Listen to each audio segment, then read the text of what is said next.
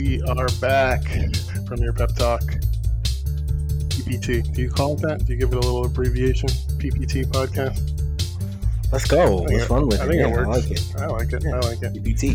PPT episode 42. What's going on? We're back. We're back. We're back. Exciting Premier League weekend. Lots happening. Upsets. Uh, relegation sides doing well. We kind of alluded that this might be a good weekend for relegation sides. Um, Mhm. relegation battle heats up. We, we kind of called that. Um, where do you want to start, my friend? Do you want to start by talking some other stuff? Do you want to start right with the Premier League? Free reign for you. You, you call the shots. Oh man. What what what uh episode is this? It's 41, 42? 42. Yeah. 42 the Mariano podcast. Oh, yeah. Shout out Yep, shout out to shout out. Sandman. And Jackie. Um I don't know, man. I don't know. There's there's a lot of good action here. We should probably start with like a full understanding of the scores cuz we didn't give last week's scores. We have the up full updates. Um you and I pretty much had a flipping of the scores last 2 weeks. I wasn't going to get I- relegated. I told you. Good week for the relegation sides. Yeah, you had a tremendous week. Um What are we talking? So going into, I have it here. Oh, let me get it in front of me. Going into two weeks ago, the score was exact was five points exactly, one thirty five to one thirty. At that point, I had a nine point week, and you had a five point week.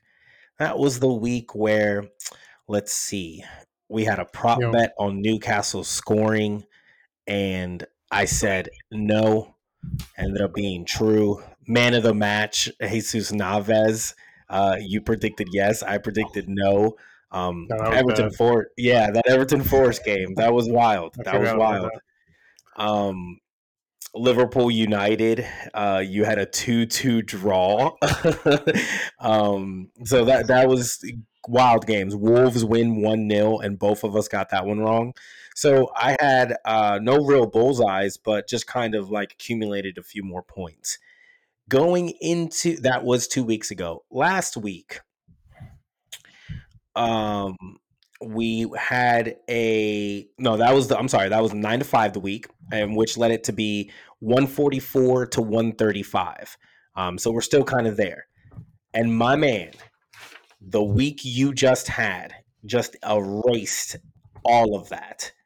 Are we even? Pretty close. Four points. You had nine points total this weekend. I Mhm. had four. That includes you having two goal scorers.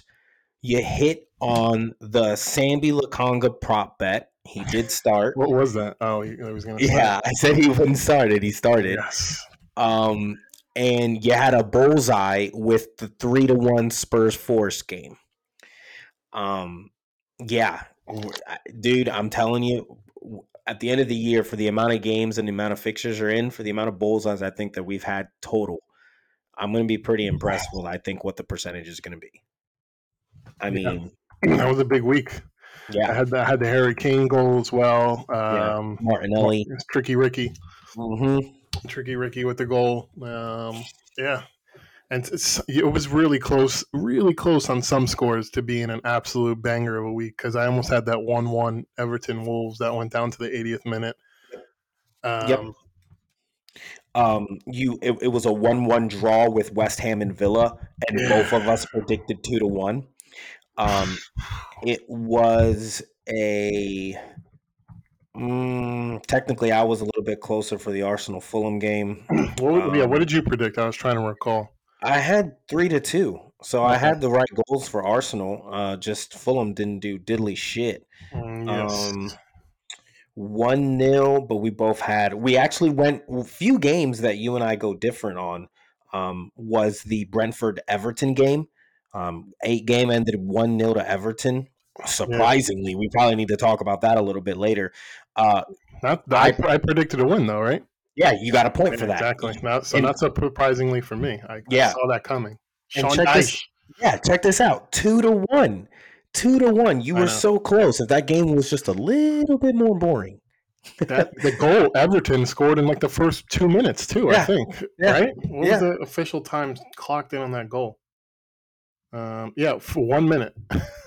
Wild. so the game was over after a minute. That's nuts. Relegation warriors. But yeah, um, the, so the relegation sides did good. Um, Everton win, Bournemouth win, Leeds get a point at Bright, uh, against Brighton.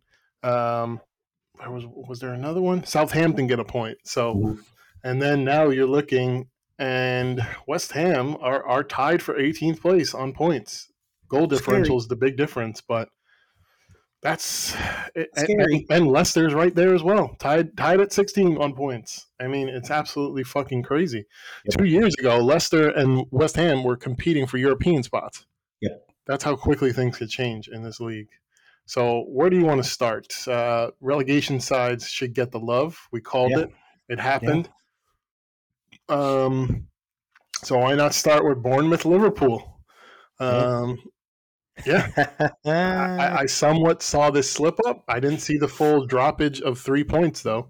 So I- close. I called a draw. Yeah, you did two to I two. called a draw, and if Salah didn't go Harry Kane in the World Cup, uh, I would have at least got a point out of there. But uh, he put on his best uh, England kit and fucking skied it, sent it to the moon. yeah, But- the soccer gods burned me for trying to go with Salah too many times in a row. Yeah. It's like we tried yeah, to put that. for three. yeah, we, we, we tried that. Uh, we had that rule early on, but we we ended up never really having to, to enforce it because none of us wanted to get greedy with like Haaland or certain Yeah. players. But Right. he was just kind of rolling, and it was it was like the soccer gods were like, "No, not this week, bro." A Nope. pen, he misses a fucking pen. Bad. Gosh. Didn't even hit the target. Yeah, It's not like it was saved. Yeah. Um.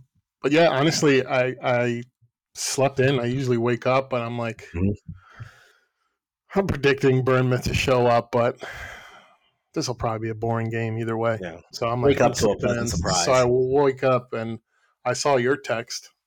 Uh, I think you said Bournemouth's up, and then your second one said Salah missed the penalty.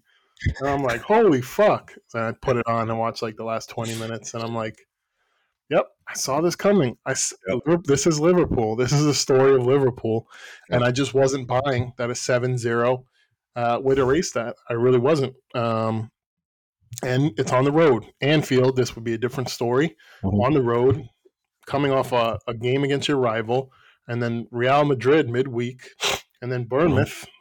I was impressed by their counter when we played them. So I'm thinking this is a good recipe for a draw. That didn't even happen. They dropped all three fucking points. So you watched a little bit more of the game. What what happened here besides the Salah penalty miss? Was it a lot of creation, missed chances, or were Liverpool just dead completely? they were not in rhythm. There wasn't any sort of fluidity to the attack. Um, the the they really desperately need a midfield. They are in desperate. They are getting outworked at every possible place. Um, early on, there was a goal opportunity for Bournemouth where he rounded the keeper.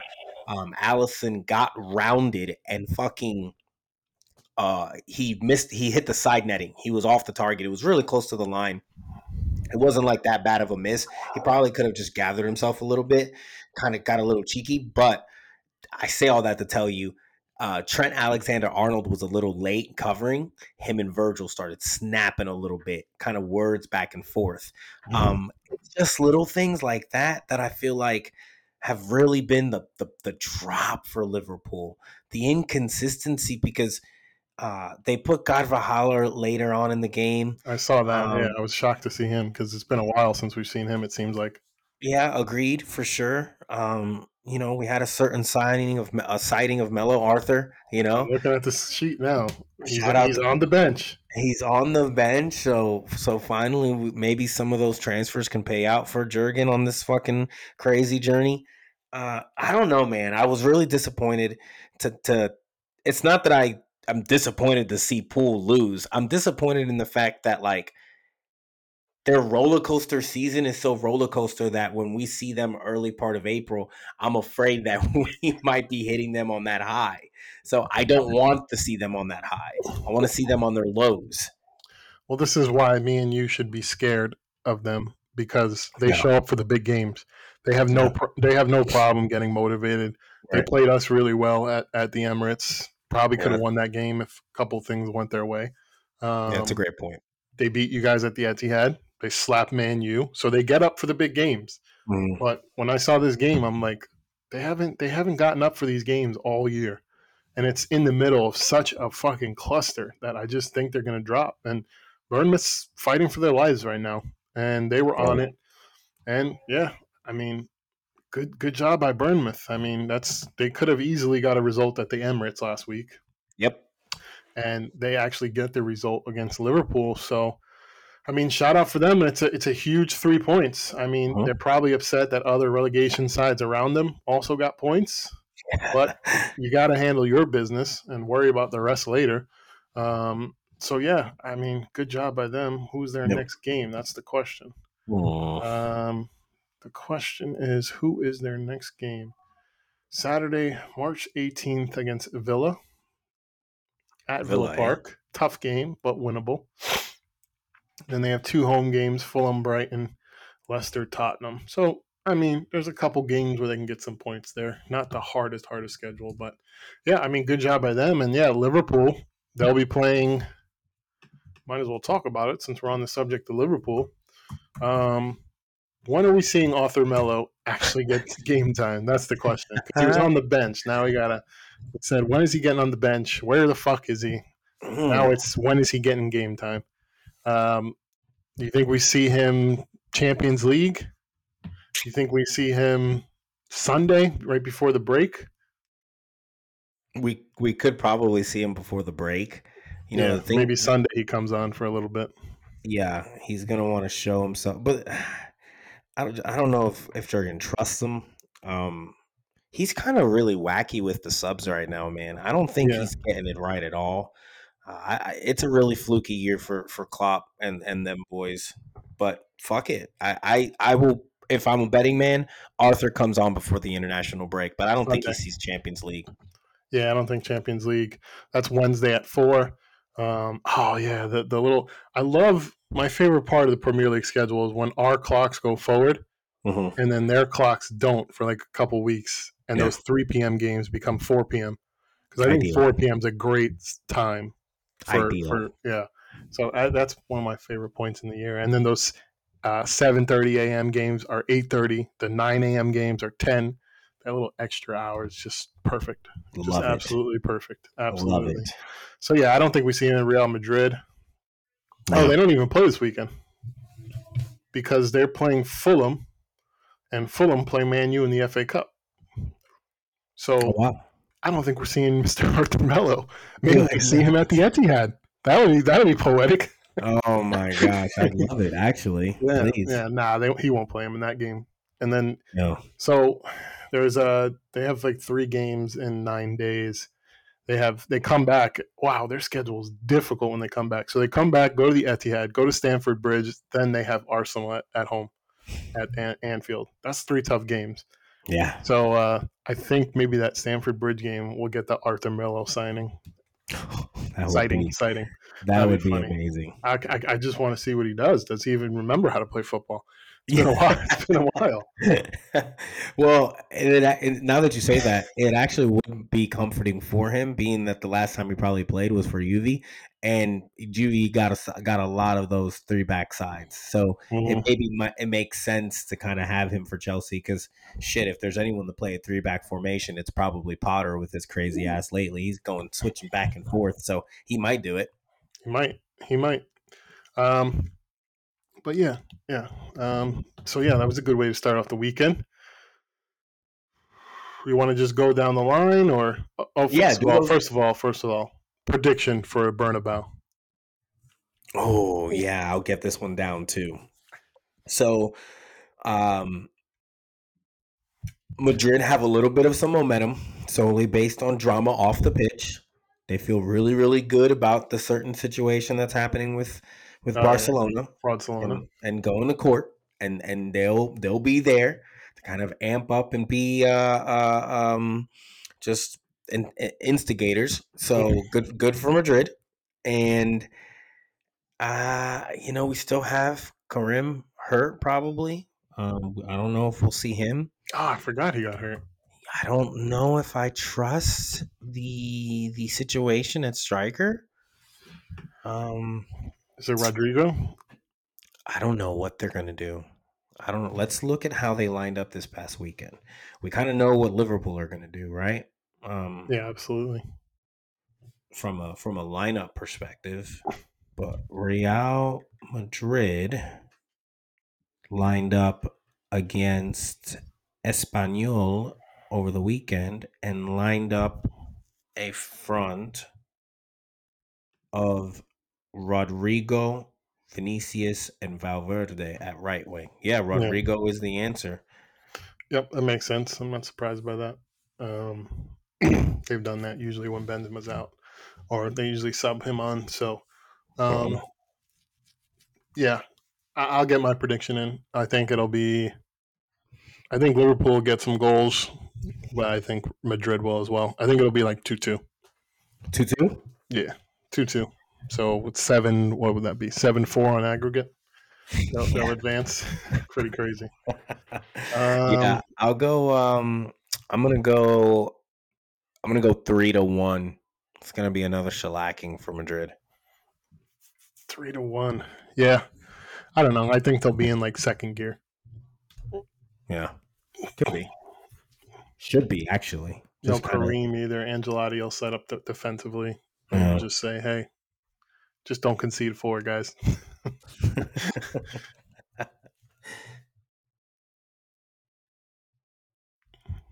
But yeah. All right, cool. Let's just go down the the, the go go go up the ladder, we'll say. Still, Go up the ladder. Um All right, we already shouted them out, but Everton Brentford, good 1 0 win for Everton. You take that all day. That's a Sean Dyche masterclass. Mhm. Typical Dyche game. Get the goal early, shut down shop, don't let any goals in, and we leave we leave Goodison with the with the three points, which is a big, big three points. So, Yeah. you know, you're already seeing the the the Sean Dyche move paying off because they got three points against Arsenal. They got three points against Brentford. They they got a point a point here somewhere else. I remember. So this is what Sean Dyche does. It may look ugly sometimes. They may get Mhm. slapped 4-0 sometimes, and it just doesn't work like they did to Arsenal when they came to the Emirates. Right. They could they'll just nick 1-0, 1-0, 1-1, get slapped 5-0, get slapped 3-2, get slapped 3-1, and then pick up another three. So he's ready for this relegation battle. We knew this coming into it. So typical Sean Dyche game. Early goal, shut down shop, good win for Everton. They're now in 15th place. You know, that was that was a big win for them. We were talking about how big the Bournemouth win was. but this is a huge win. Yep. Still there in the relegation scrap, but you can kind of see daylight a little bit. So yeah, very good one for them. I was really disappointed with Brentford and kind of how they came out um, attacking, but never really looked able to kind of put it together in the final third. Uh, laughable that uh, Toney and they have another really good attacker up there. It's Badejo. Uh, it's really it's really a weird name. And Mbeumo, Um, yeah, I think so. yeah, he's good. he's really really good really really talented um, that brentford team is really cohesive uh, shameful that they ended up getting got just basically standstilled by everton which Mhm. i think they were a bit of a shock they really kind of don't know. They they kind of clammed up which is surprising um, with how good they've been all year. But credit to everton. Relegation warriors man. It's uh Mhm. it, it's definitely the weekend. So good for them. Definitely another masterclass. Look out for the youtube video. I'll be watching that and uh, clicking on it, watching it, liking it, just so that I can literally plug it up to my phone and charger um, and fall asleep to it because I think that type of shit is fucking disgraceful. But hey, you get three points, you get three points. Somebody likes it. Yeah, it's it's not aesthetically pleasing. It's not a great game to watch, but Yeah. it's part of the game. Um, and hey, if you're going to say we get relegated or we play boring football for the rest of the year and stay up and Yeah. pick up points here and there, you're going with the latter. Unfortunately, that's how it is for them. They got themselves with some shit, shitty owners in this situation. So It is Yeah. what it is.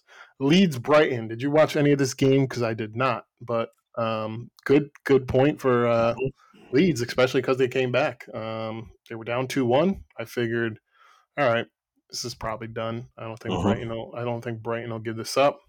But Firpo with a nice 90th minute goal to steal a point. Yeah. So yeah, absolutely uh, great game. You hit on the Mac Allister goal, got that Yep. got that done very early. So you're probably thinking, all right, it's 10 a.m. second game. I got a Mac Allister goal. This is looking decent for me this weekend. yeah. But um, yeah. yeah, it was good. You did you watch this? Uh, no, I, I did end up watching the highlights. Um, the the comeback for Leeds, that team, that team and that club, there's a spirit to them that just kind of has a rally, has a natural desire to kind of make things never quit, kind of thing. You know, I I, I wonder and ask myself if this current manager drops the ball, right? Javi Garcia, I think his name is Mhm. if, if if Garcia ends up dropping the ball and there's an opening in the summer or they don't like what ends up, you know, coming, why do you not open back, back up for, some Bielsa ball? I mean, bring them back. You guys were teaching, Leeds were teaching the youth and the development teams how he played. Yeah, Like, just it, was- it was fun. It was fun. It was fun to Yeah. watch. you need to have some contingencies now, right? It didn't work the first time for a reason. I remember distinctively the run of just like lack of attack and goals where they weren't getting anything. And it was like, oh man, this team, they're probably going to sack this dude. Um, but I, I just, if you believed in him so strongly in the way that he brought you up to the Prem, I just think bring him back and maybe have some contingencies. The first ever European manager to have a defensive coordinator. Yeah, I think that'd be, that'd be that. hilarious. I think it's hilarious. It is funny. But yeah, I mean, if you remember when they were playing Bielsa, I mean, their games are always entertaining. It was either going to be a slapping or get slapped. I mean, Mhm. they put up some good, good results. But yeah, it, it's going to be so tough, man. I mean, this relegation fight is serious. It really is. Yeah. There's so many teams right next to each other. This is. And, and like I, I think I pointed out last week, a couple of these teams play each other last last game of the season Wild. absolutely crazy. Um, so yeah, it's definitely going to be interesting. And you know, Nottingham Forest went on a good run, but they're starting Yeah. to creep back down. You know, they they were starting to look like they were separating themselves from the pack. So it's just it's just really anybody's anybody's game to lose at this point, which is Basically. interesting. Yeah. Yep. Um, I have a question for you. Here we go. Are Chelsea back? ah, oh, that's laughable. Well, I mean, when you break out that that new idea that you want to do, I got a little sit down conversation we should have about Chelsea and so We'll do it at the end, and that idea is the delusional mutt of the week. I'm, I'm usually on Reddit all weekend for my uh, soccer bants. Yeah. This guy's on Twitter a lot, so it's perfect. We're bringing two Yeah. sectors of the internet together and uh, different fan bases together. We're going to unite some fan bases here, no pun This is intended, and we're going to go through. I'm on boards a lot. I see a lot of dumb fucking quotes. He's on Twitter a lot. He sees a lot of dumb fucking quotes and send it to me. delusional takes from opposing fan bases, even sometimes delusional takes from your own fan base Yeah. that might happen a couple times. There's some Arsenal good. fans that'll get fucking clipped up and put on here as well. Absolutely, Right. that, that will happen. Yeah. Um, but the delusional mutt of the week, we will do that at the end. I have a quote.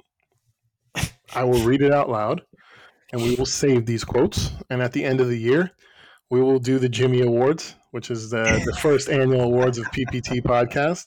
The Jimmys, where we will give out awards. The delusional mutt of the year, the player of the year, and we'll come up with an award list. We'll try to make it like ten. We'll make it nice. Present things. We might even make a trophy. Send them out in the mail.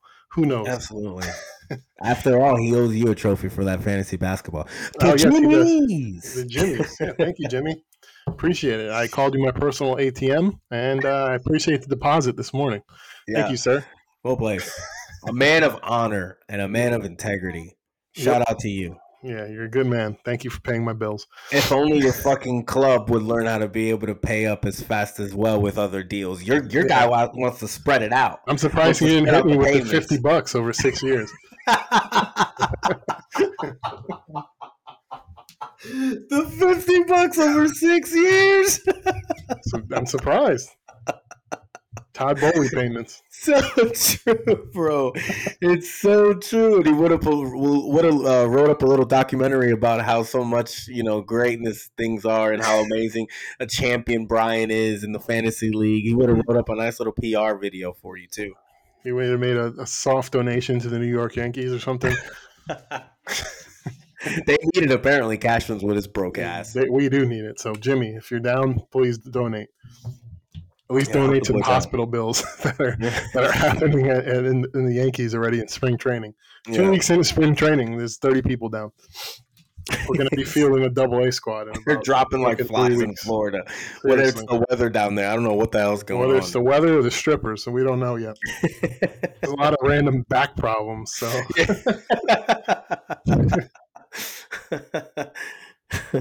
But answer Oh, the shit. question: Is Chelsea back? Did Yeah, you answer it, or did I miss it, or or No, uh, I laughed at it. I, Yeah, that's I, I, I couldn't take it serious. Yeah, no, I don't think so. Um, they're gonna probably tell you that they are, and that certain players are quality and all that shit. Um, you know, again, this is kind of fallen in, into the United kind of craziness, delusional fans, where you beat a Leicester team three to one. they're bad. Um, Leicester look god awful. Iheanacho is not a starting striker consistently day in and day out. I don't know what happened to Vardy. I know he's old, but are is like what are we doing? he missed a, a complete bunny. They missed some easy shots. They That game, that game. I remember it was a spell early in Potter's um, appointments as the manager of Chelsea, where they won out. They won a couple games in a row. Mike Ryan Ruiz, he would have been delusional mutt of the week if we were doing it back then. He yeah, was like, Chelsea's back. Good vibes of Chelsea because they beat Aston Villa. that's But right. that- if you actually watched that Aston Villa game, they were conceding so many chances. And Ollie Watkins, who's on fire now, was not on Uh-huh. fire back then.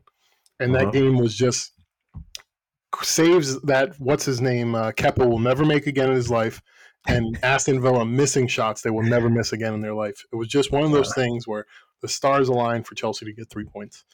Yeah. And this game kind of reminded me of that because if you actually sat down and watched this game, Leicester was ripping them up for good points, portions of this game. They were just terribly, terrible, terrible uh, finishing. There was Yeah. a couple that I think one, there was one where Vardy missed. Dewsbury Hall had a fucking Dewsbury spitter and whiffed on it. And there was a couple others that like just terrible finishing, terrible finishing. Kepa did make a good few good saves, and some of their attacking play was good. yeah, But I think it's just one of those like games where the result looks good, three one, and that's on the back of Champions League advancing, and a- another win last week. But I can't say they're back, and yeah, no, neither can God you. no, no. Any any reasonable person ne- needs a little bit of some. It's not. It's not what they did that was so wonderful. I, I, I would say the Enzo ball was nice over the top. Yes, Uh, very. very nice. Great good passer. touch. Yeah, i- it's it's something that again you don't need a lot of. You've noted the cons, which is that man is not fucking fast, and that man lacks that overall agility. Now you can Iniesta is still out here doing in the Chinese league, so like it's not a necessarily something that doubt on other abilities. I mean that drop ball, that that pass was wonderful. Um, Mhm. No doubting that. Um, what else? How did they get their goals? I feel like one was a was a tap in. Um, that was a nice little cross in. Uh, Well, Chelsea. yeah, Chelsea. So their first goal was Chilwell, pretty much outside the box, near Banger. post. banger. Good finish, but that was terrible goaltending by Ward. Absolutely, Ward is. I mean, he got beat badly on his near side, and it was hit pretty hard. It was a good strike, but yeah. come on, you got you got to save that, dude. I agree. I agree. Um. Havertz, good good goal with the over the top. ball. Horrible defending, good ball. Agreed. Kovacic, I actually didn't see that goal, but I know Mudrik got the assist. He, he Yes. he's no longer 007, so that was important for him. Uh, yeah, yeah, so those are the three goals. I didn't see the Kovacic, but I heard it was a nice goal as well. Um, yeah, it was good. A little difficult uh, angle, way how ball, how high the ball was um, to his waist. Um, so yeah, I- impressive. Um, yeah, th- thanks for that. That that reminds me everything. The moment you started to say that, I can start to envision it. Uh, Leicester, I think you've noted the sitters. It, Leicester show up at least a quarter more than what they showed up. I think that's a three-three game, and yeah. we're not having this conversation about Chelsea. Not even debating on it. It's more lo- dropped points for Chelsea, but they've been on the wrong end of some games as well. So you can imagine the soccer gods have a little bit of balance, but if we want to play the game and look at what they have in their schedule coming up, I can tell you right now, if I'm them, I do not feel confident because I think I saw, I did. They have Liverpool. They have so Chelsea, Chelsea yeah. Let's Chelsea play Everton Saturday, Aston Villa April 1st. Then they play Saturday, April 1st. Tuesday, they play Liverpool. Then they play Wolves on Saturday. So they're going Saturday, Tuesday, Saturday, Villa, Pool, Wolves. Yeah.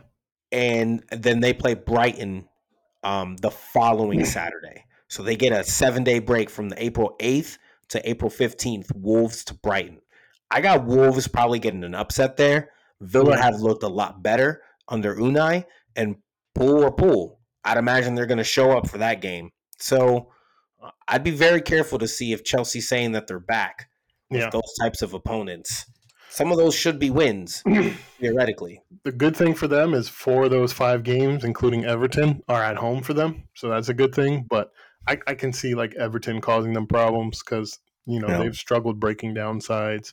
I could mm-hmm. see a couple of these games being tough. Wolves away is definitely going to be a tough game for them. Um, but yeah, we'll see. Um, so 007, Mudryk gets an assist. He got a goal that was called off, celebrated it, didn't realize that he was 15 feet off sides. Um, but yeah, it, it, was a decent game. But yeah, I'm just not fully convinced that they're back yet. I think sure. I think it might have been a little fool's gold. Talk talk to me and you know talk to me at the end of that five game run with some Champions League, uh-huh. and then we'll say they're back. But yeah, um, and Leicester, like we said, tied tied at 18. Uh, in 18th place on 20, 24 points with West Ham and Bournemouth. So Leicester, they're doing that yo-yo thing. They were in the relegation zone. They got out of it. They moved out of it. Looked like they were going to clear out of it, and now they're just back down. Their their finishing's been woeful. They've been playing some decent attacking football, but like the Man United game, they just could not finish. Uh, Chelsea, they could not finish, and yeah, it's going to be interesting for them because I see a, a, lot of players leaving them in the summer, and then probably going to be a huge shakeup there. Oh, and oh yeah, they're they're definitely not out of the uh, out of the way of being relegated as well. so that'll be interesting. Um, Spurs, Spurs, Spurs, Spurs. I think we both predicted wins for Spurs, or did you pick? Oh, you predicted Nottingham Forest. I did. What was part the score my, you predicted? Part of my shit week, two to one Forest. Fuck you, never doing it again. never doing yeah. it again. Yeah. It, once I realized that Tottenham were out of all competitions besides the Prem. Um, yeah. Once I realized they were out of all competitions, Conte was tapped out. I'm like, they'll probably show up this weekend. Yeah, that's almost inevitable. When there's nothing on the on the line, Tottenham's decent. Yeah, they'll play. They'll yeah. Decent, decent. So Shameful figured, fucking club. It's so true what you just said. yep, everything was, and and Arsenal's done this before. We we get knocked out of Europa and then we win five one away. You know, this is this is something I've had to deal with. So I, I know I know the. I, I smell it when I see it because you know we've we've been we've been that shit club for the past few years as well, but Tottenham's a special kind of shit. So I fucking saw this shit coming.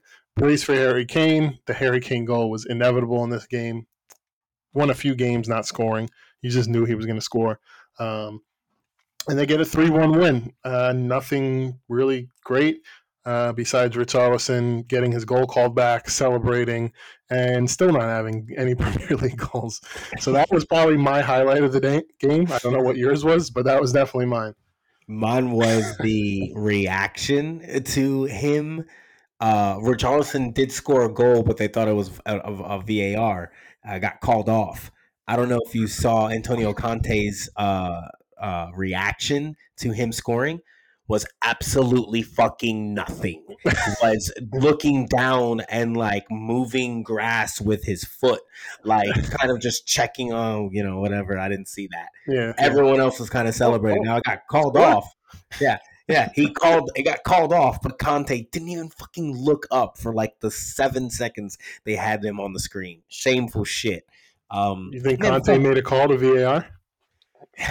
We, we know he's shady. He's from Ju- Juventus. that that is very true. That is very those true. ties, those mob ties.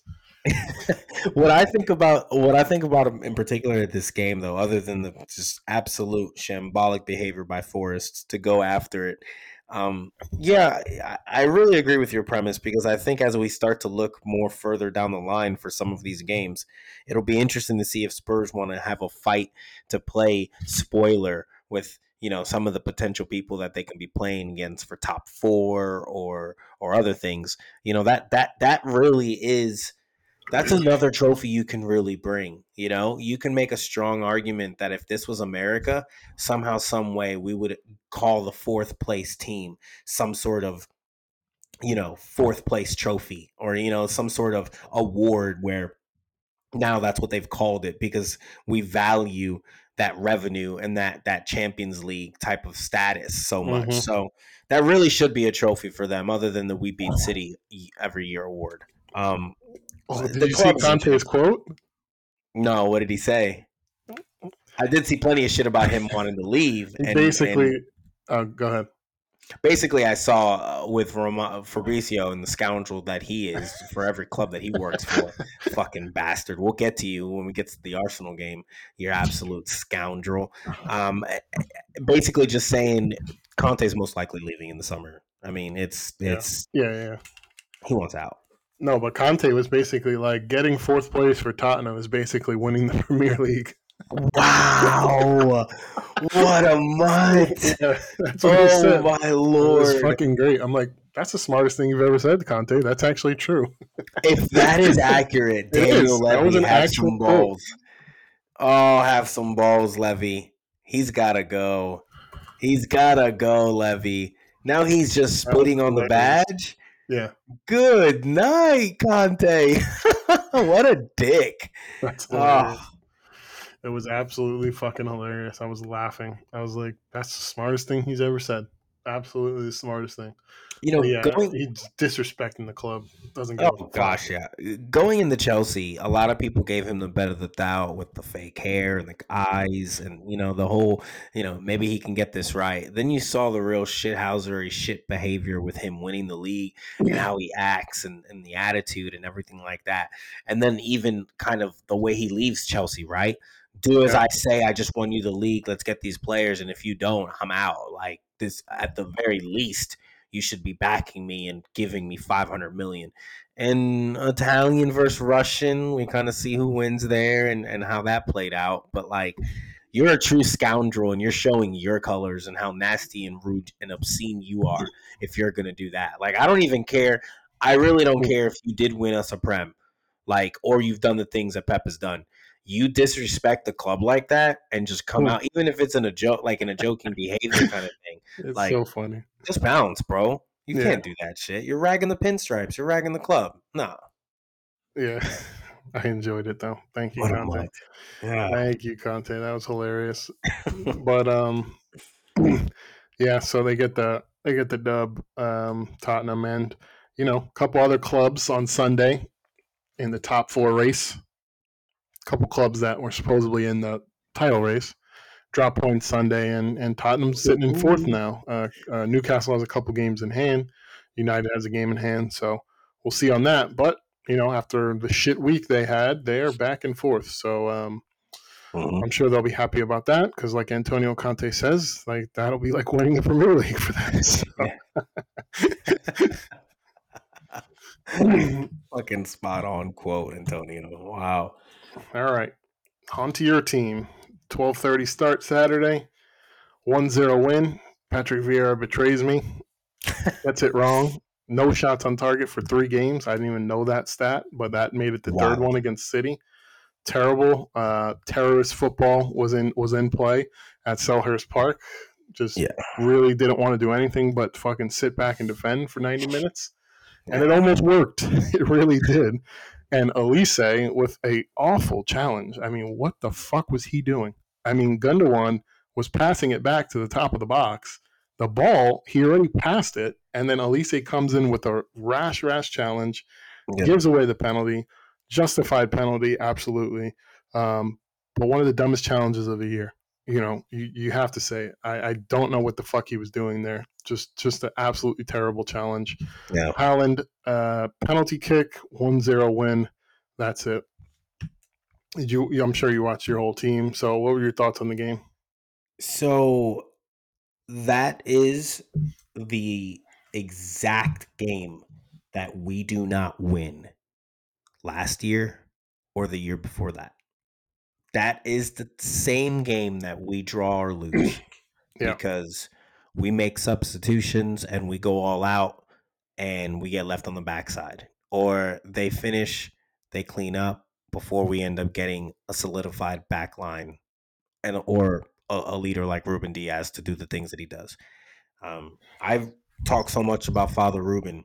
We were talking about Defender of the Year um, by the Players Association last year or the Mhm. Writers Association. I mean, the guy is an absolute animal. Ruben Dias. Why Dias. is he called Father Ruben? By the way, Oh, just because it's like Ruben, fa- like Father Ruben. I think it's Oh. actually like a priest thing. Um, it's Oh. just, yeah. I thought Um, you were calling him that, and then I saw it on like Reddit the other day, and I'm like, oh, this must be a thing. Yeah, it's a thing. I had to ask you. 100%. yeah, just Father Ruben. I think it actually goes with like some sort of priest, and he's Portuguese, so okay. something about that. Um, but yeah, this is. I'm very happy with the win. Um, I don't give a hulu fuck about beating a team four 0 I very much take the premise like my manager does, which is when I first got here, it was really fun to beat teams 4 0, 5 0, 6 0. Now I want complete domination and don't even let them get a sweat at things. And when they do, it's very minimal.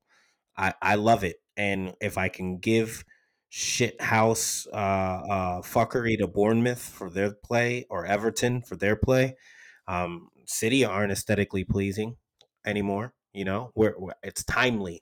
It's more like you got to watch the whole Got the whole center backs back there.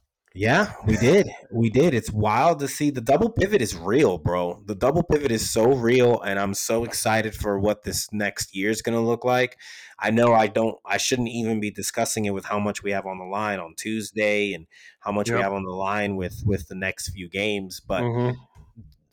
I really do believe that next year is the is the next phase of what Pep Guardiola is wanting to do, which I think hopefully after two years of that he's he'll extend again. Uh, I, we are his longest tenured location. Uh, he has built this the way that he wants, and I'm just the 1-0 City win is something that he's dying for, and I'm sure he would have loved to see more. We had we had opportunities. Foden looked great. Came off in the 60th for Alvarez. Alvarez with a beautiful turn. Alvarez being one of the more talented players in the league. How did he miss that? I agree. Um, you know, probably not being on the pitch for as long as he was. Probably didn't just know where he where he was actually on the pitch when he Yeah. turned like that. Such a beautiful move. That was a sick turn. Um, yeah, uh, the the beautiful part I want to say is is Nathan Ake and the notion, just simply how important he's been to my club this year. I ragged him and thought he was a rotational signing. This is a guy that came to us from Bournemouth. This is a guy who came to us from a club that was going back and forth. Is that where he's from? Dude, Oh Yeah. shit! I didn't even know that.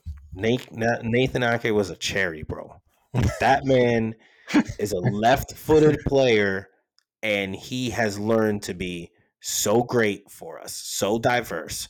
I mean, you talk about the moments his attacking is getting better with us, which is incredible to say. You need attacking defenders nowadays. I mean, here in a little bit, I'm going to hear so much about a certain name, Gabriel. And with a time in a league where everything's aggressive, everything is on the attack, you need those attacking defenders. Nathan Ake, for me, scoring a timely goal against Arsenal with his weak foot, timely passes uh, this past weekend. I don't remember that goal, so it didn't happen. Sure, I, I, would understand. I would understand that as well. I would be the same way if I was sitting top of the league and had won won the few little. I don't remember that one. Finishes. What are you talking um, about? Yeah, exactly. Uh, but I'm really proud of Nathan Ake, and I hope he continues to be with us. I hope he continues to be that vocal leader and just a nice guy.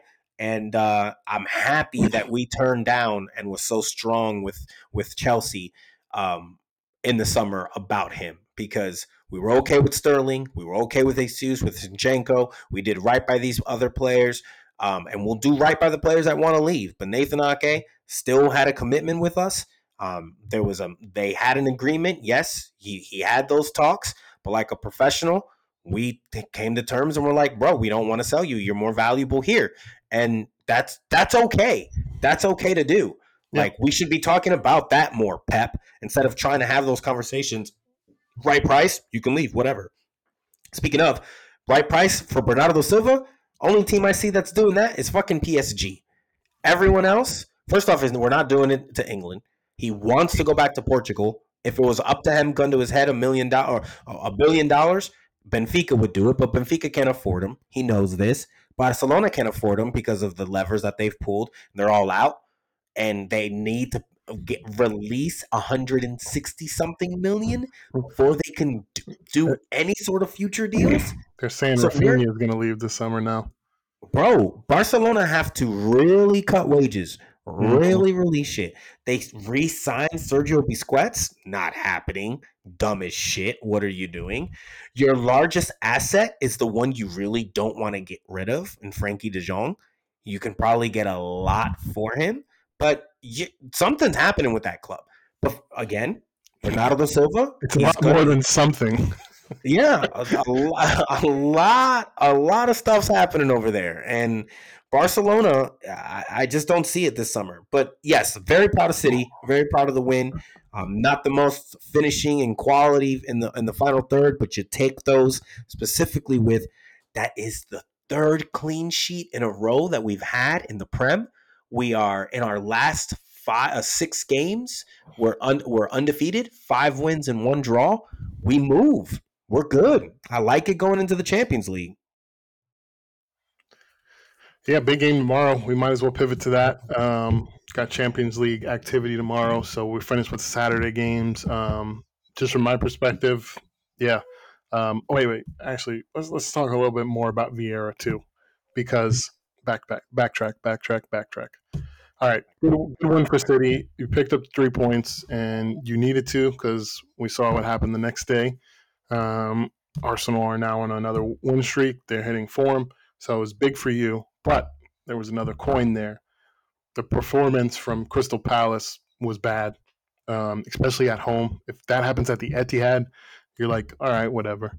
But at home, you, you have to have more than one shot at goal. And making it three games in a row with zero shots on goal, on, on target, that's just ridiculous. And I love Vieira, but the clock is ticking, my friend. So we have an international break coming up, and we actually have I didn't know this, but Crystal Palace actually have a midweek game. Did you know that? I did not. Oh, I did. I think I did know that. Yes, because so we, I think they play one before they play you. Yes.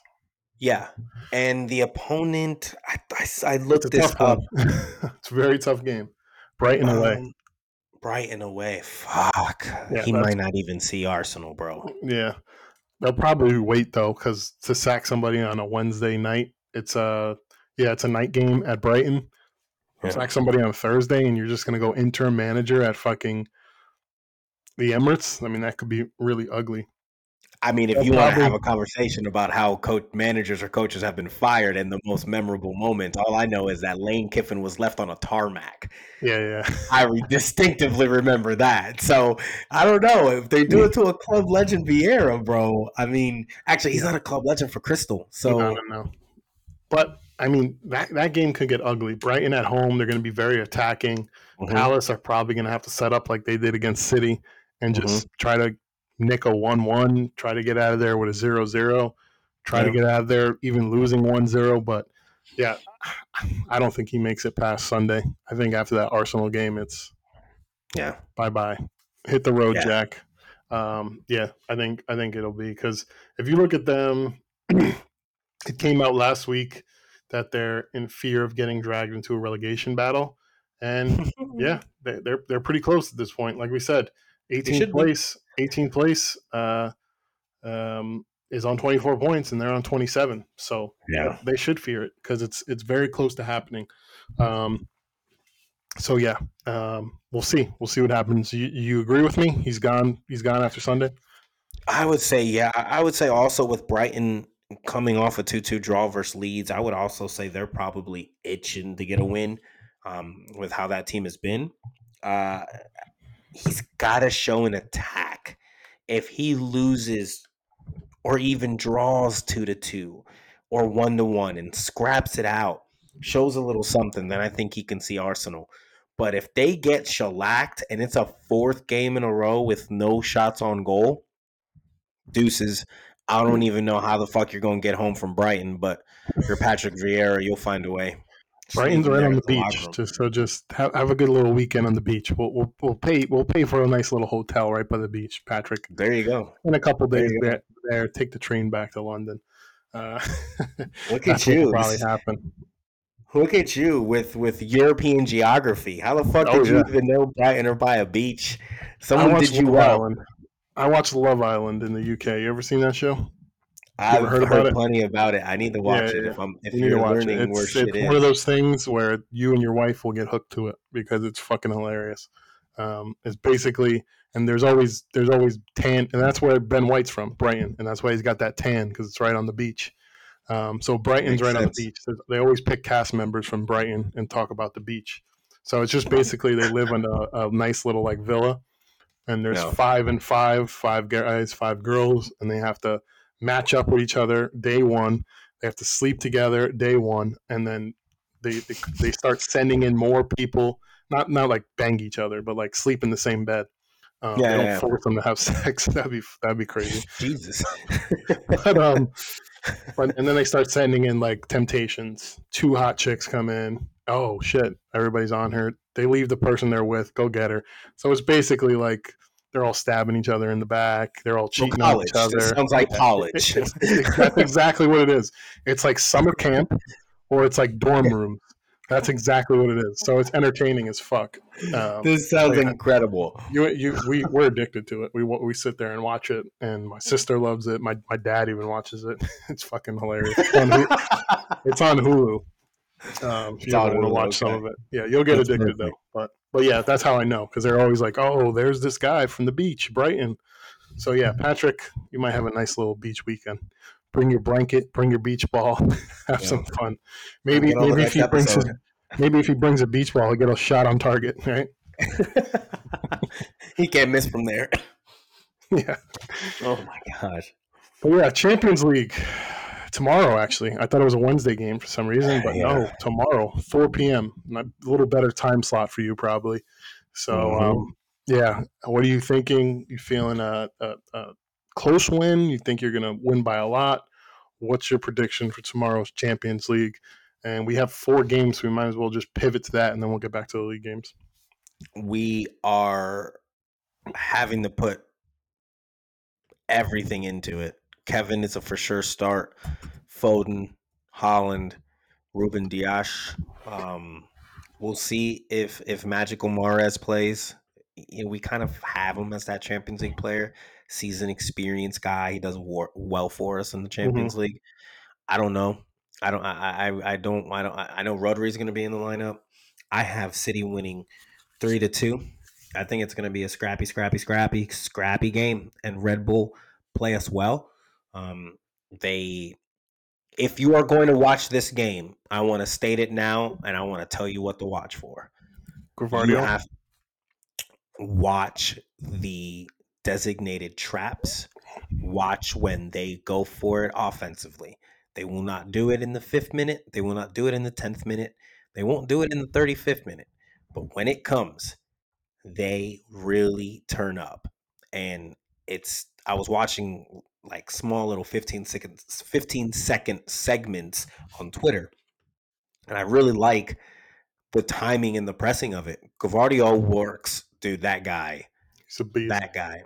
Watch how he should we sign him? Should City proceed with? I mean, we're flirting. You talk about players twerking for clubs. City are twerking for this Gvardiol guy. I mean, we have made it known how badly we want him. He's liked every post. He follows City Extra. He's pulling Mudryk. He is pulling, he is liking posts. He is liking posts. that was the that- start of Mudryk. Pretty Yeah. soon, you know, he's going to be watching. He's going to be filming himself watching Man City in the fucking at, in April, playing for the title, stuff like that.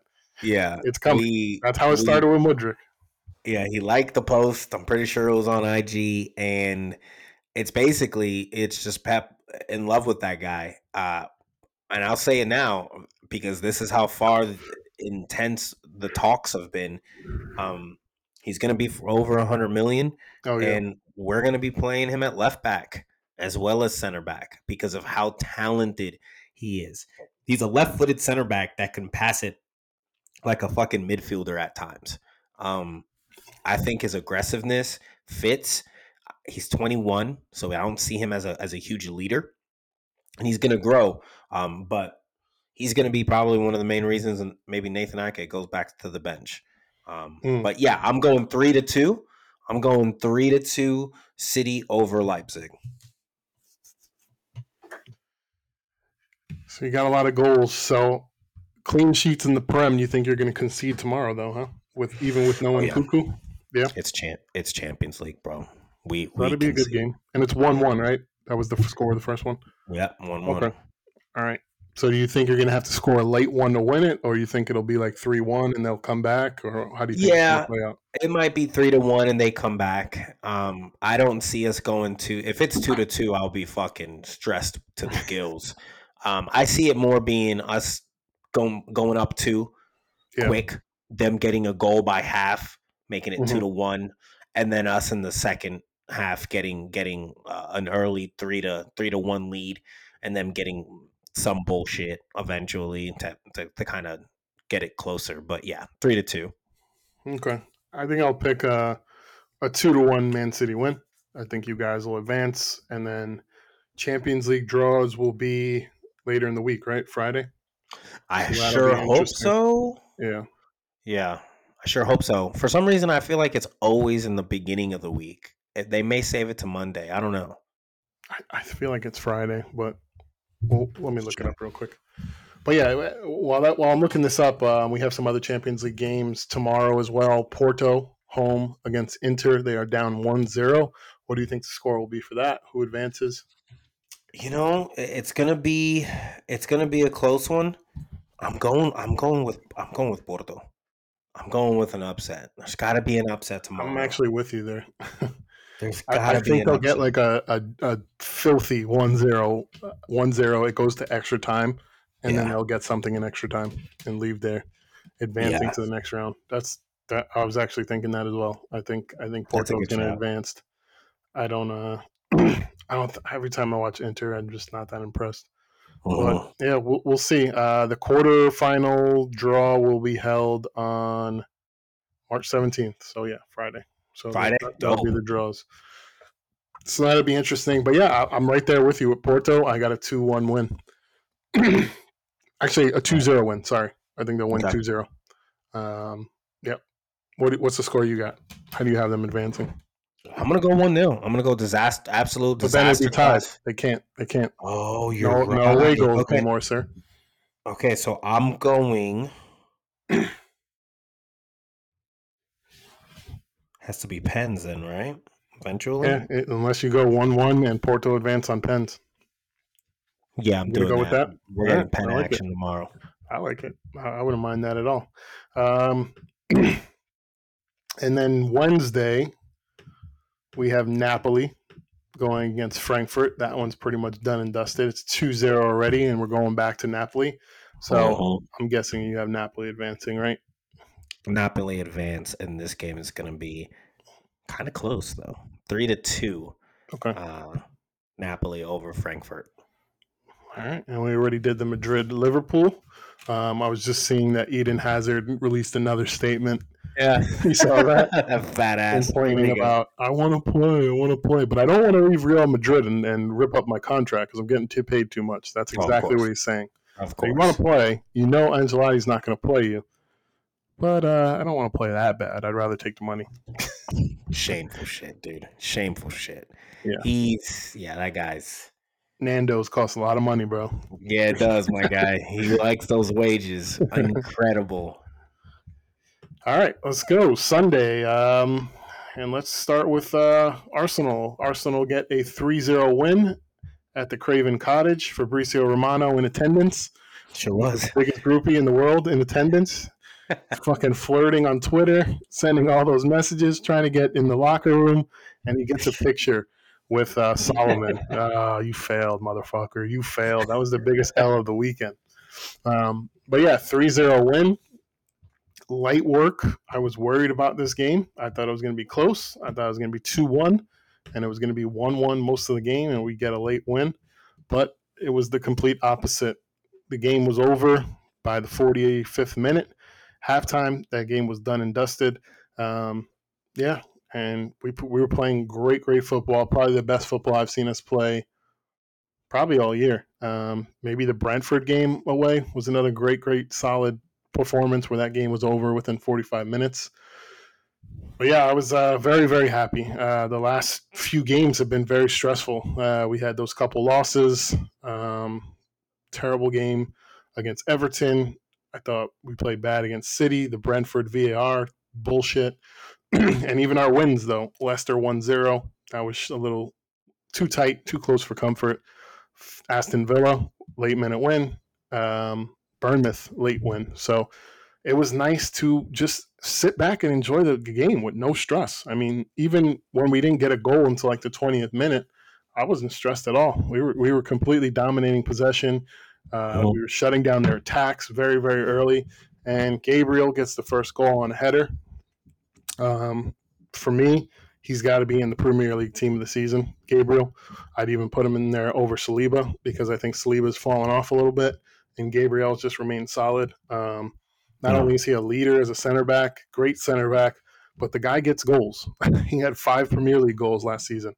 There's wingers that are 100 million, 72 million pounds that didn't get that many goals. He's got Mhm. three goals again this season.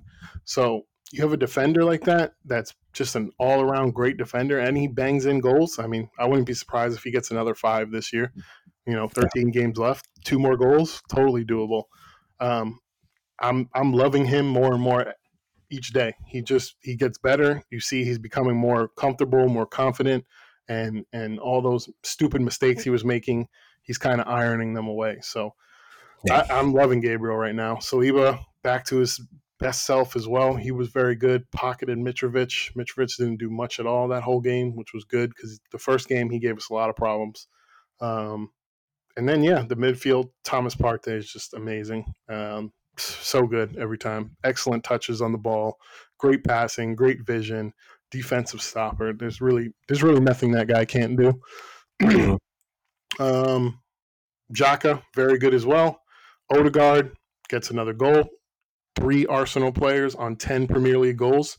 The only other team in Europe, Paris Saint Germain, Messi, Neymar, and Mbappe.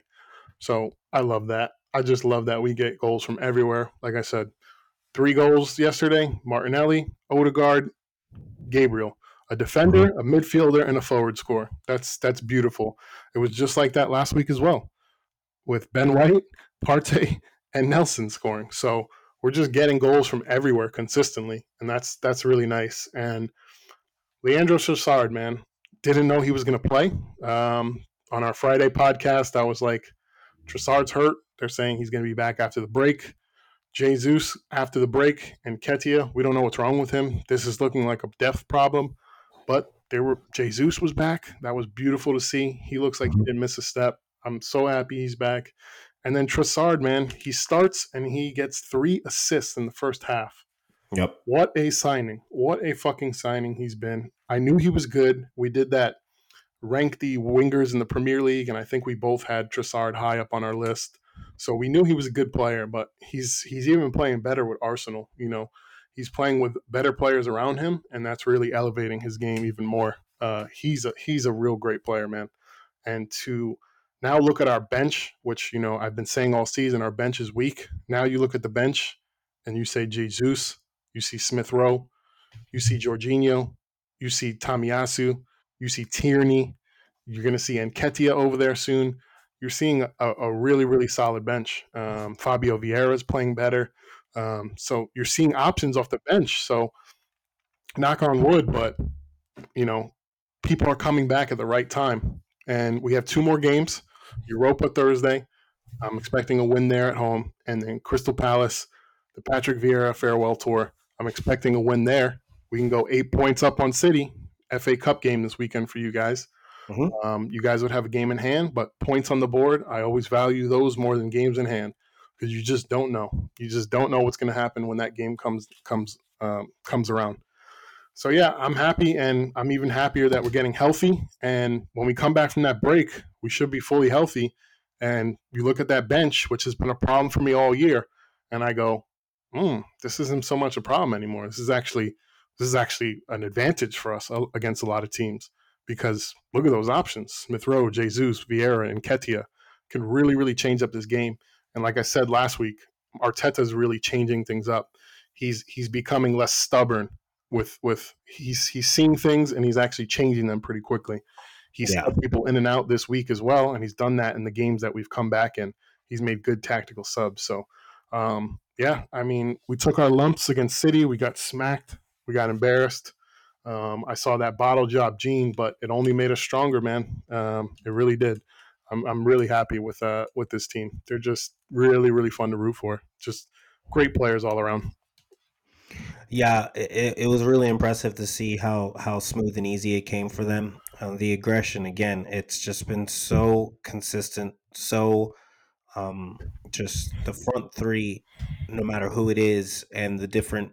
It's been pretty consistent, but even with some of the injuries, having Trossard and having some of the other players come in um, and, and fill in that spot, it, has been impressive to see. Uh, the the game was over for me in the 26th minute when the second goal came. Uh, yeah. I shut it off then and immediately was like, okay, this is this is. I don't know what your boy Robinson was doing on that. He didn't even try to freaking go up there with Martinelli. And then no, Bert, Jedi awful as well. Jedi struggled. Jedi yeah, struggled. struggled, and you know, you you. I definitely was watching that game, and I definitely know he had an own goal that got called out later, but it was off that. of him. Yeah, I mean, there were he he looked bad, and you know, you try to stay positive, not really stay positive. I don't really give a fuck if he ends up burning out for the rest of the year. I mean, obviously we won't try to sign him, or maybe we see something. But you always look at players when you're trying to pick at them differently from how you're looking at evaluating the team. I mean, although Tim Ream is his center back, there, that's a really good partnering. Tim Ream has been pretty consistent. Palhinha, you mentioned, wasn't out. I think that, that really yeah. huge, huge.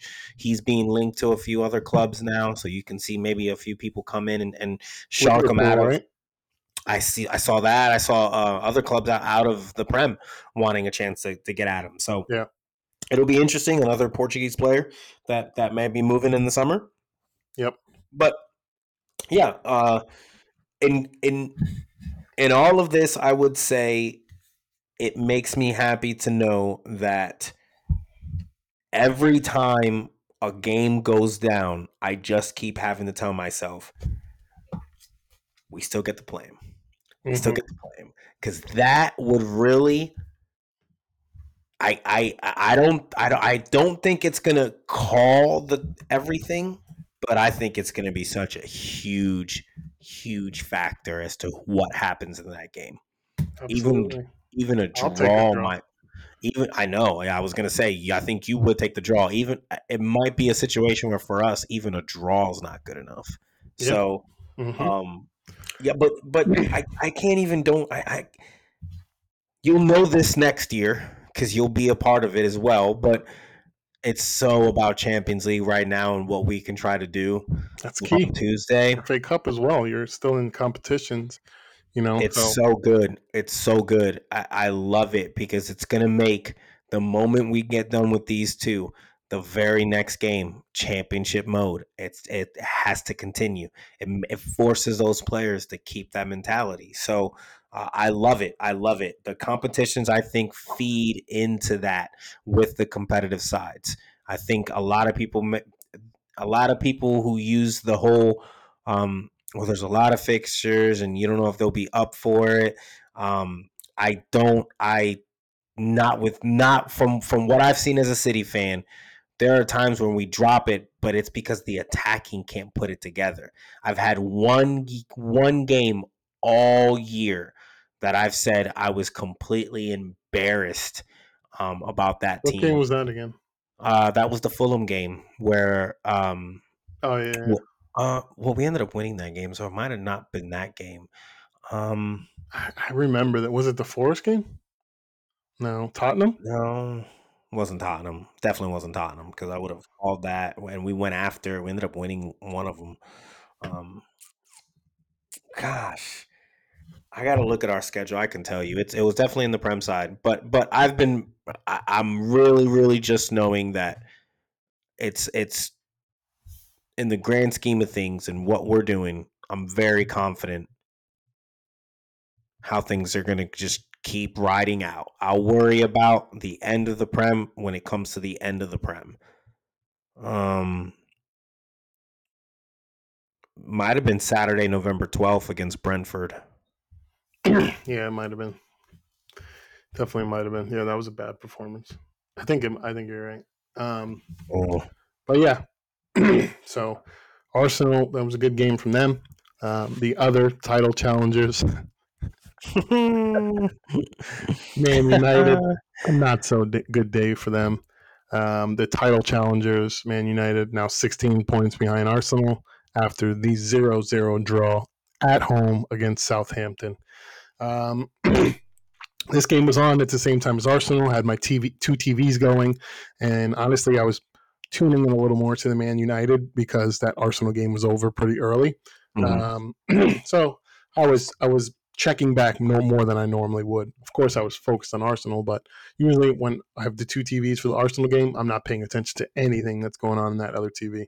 Yeah. This one, I, I, kept looking back. Every time I look back, oh, Casemiro red card. Uh, I saw Bruno just stop the play uh, of. Uh, for the ref, he literally ran up to the ref and made him stop the game. I've never seen that before in my life. That was interesting. Yeah. I can't stand that guy. um, but yeah, zero zero. Um, yeah, the title can challenger challengers not not not so much title challengers anymore. More like Uh-oh. top four challengers because uh, you're in a top four battle, my friends. That's, that's yep. the reality of it. You're in a top four battle, and let's talk about the elephant in the room, Casa Migos, your boy, the best DM in the league. Uh, uh if if the measurement is best DM in the league gets measured on how many red cards he gets, then oh, yeah. I'm going to agree. He's the best DM yeah. in the league. He's most red cards ever. But the laughable narrative from Man United fans that that was not a red card, that was unjustified.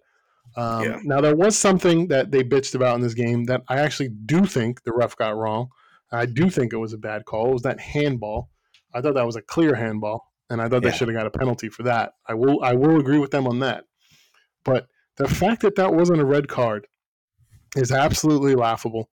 This is a mm-hmm. guy who against Arsenal, one of the biggest games of the year, all he had to do was not get another yellow against Crystal Palace, and he makes a dumb fucking challenge in that game, gets his mm-hmm. fifth yellow, gets suspended for the Arsenal game. As we know, they lose that game. So mm-hmm. And and honestly, I said it before in that Crystal Palace game, that should have been a red. That was that was just as bad as the challenge yesterday. Then yeah. he gets another red for choking a player in Leicester City. You know, it was pretty quick, but you put your arms around somebody's throat, it's a straight red, straight red yeah. Every yeah. day of the week. And then yesterday, goes in, slides in wildly, didn't need to be done at all. Absolutely did not need to be done. Slides in wildly, and it's a leg breaking tackle. Period. Oh well, you know he hit the ball and it, it bounced weird, and it doesn't matter. It was a red card, no doubt about it.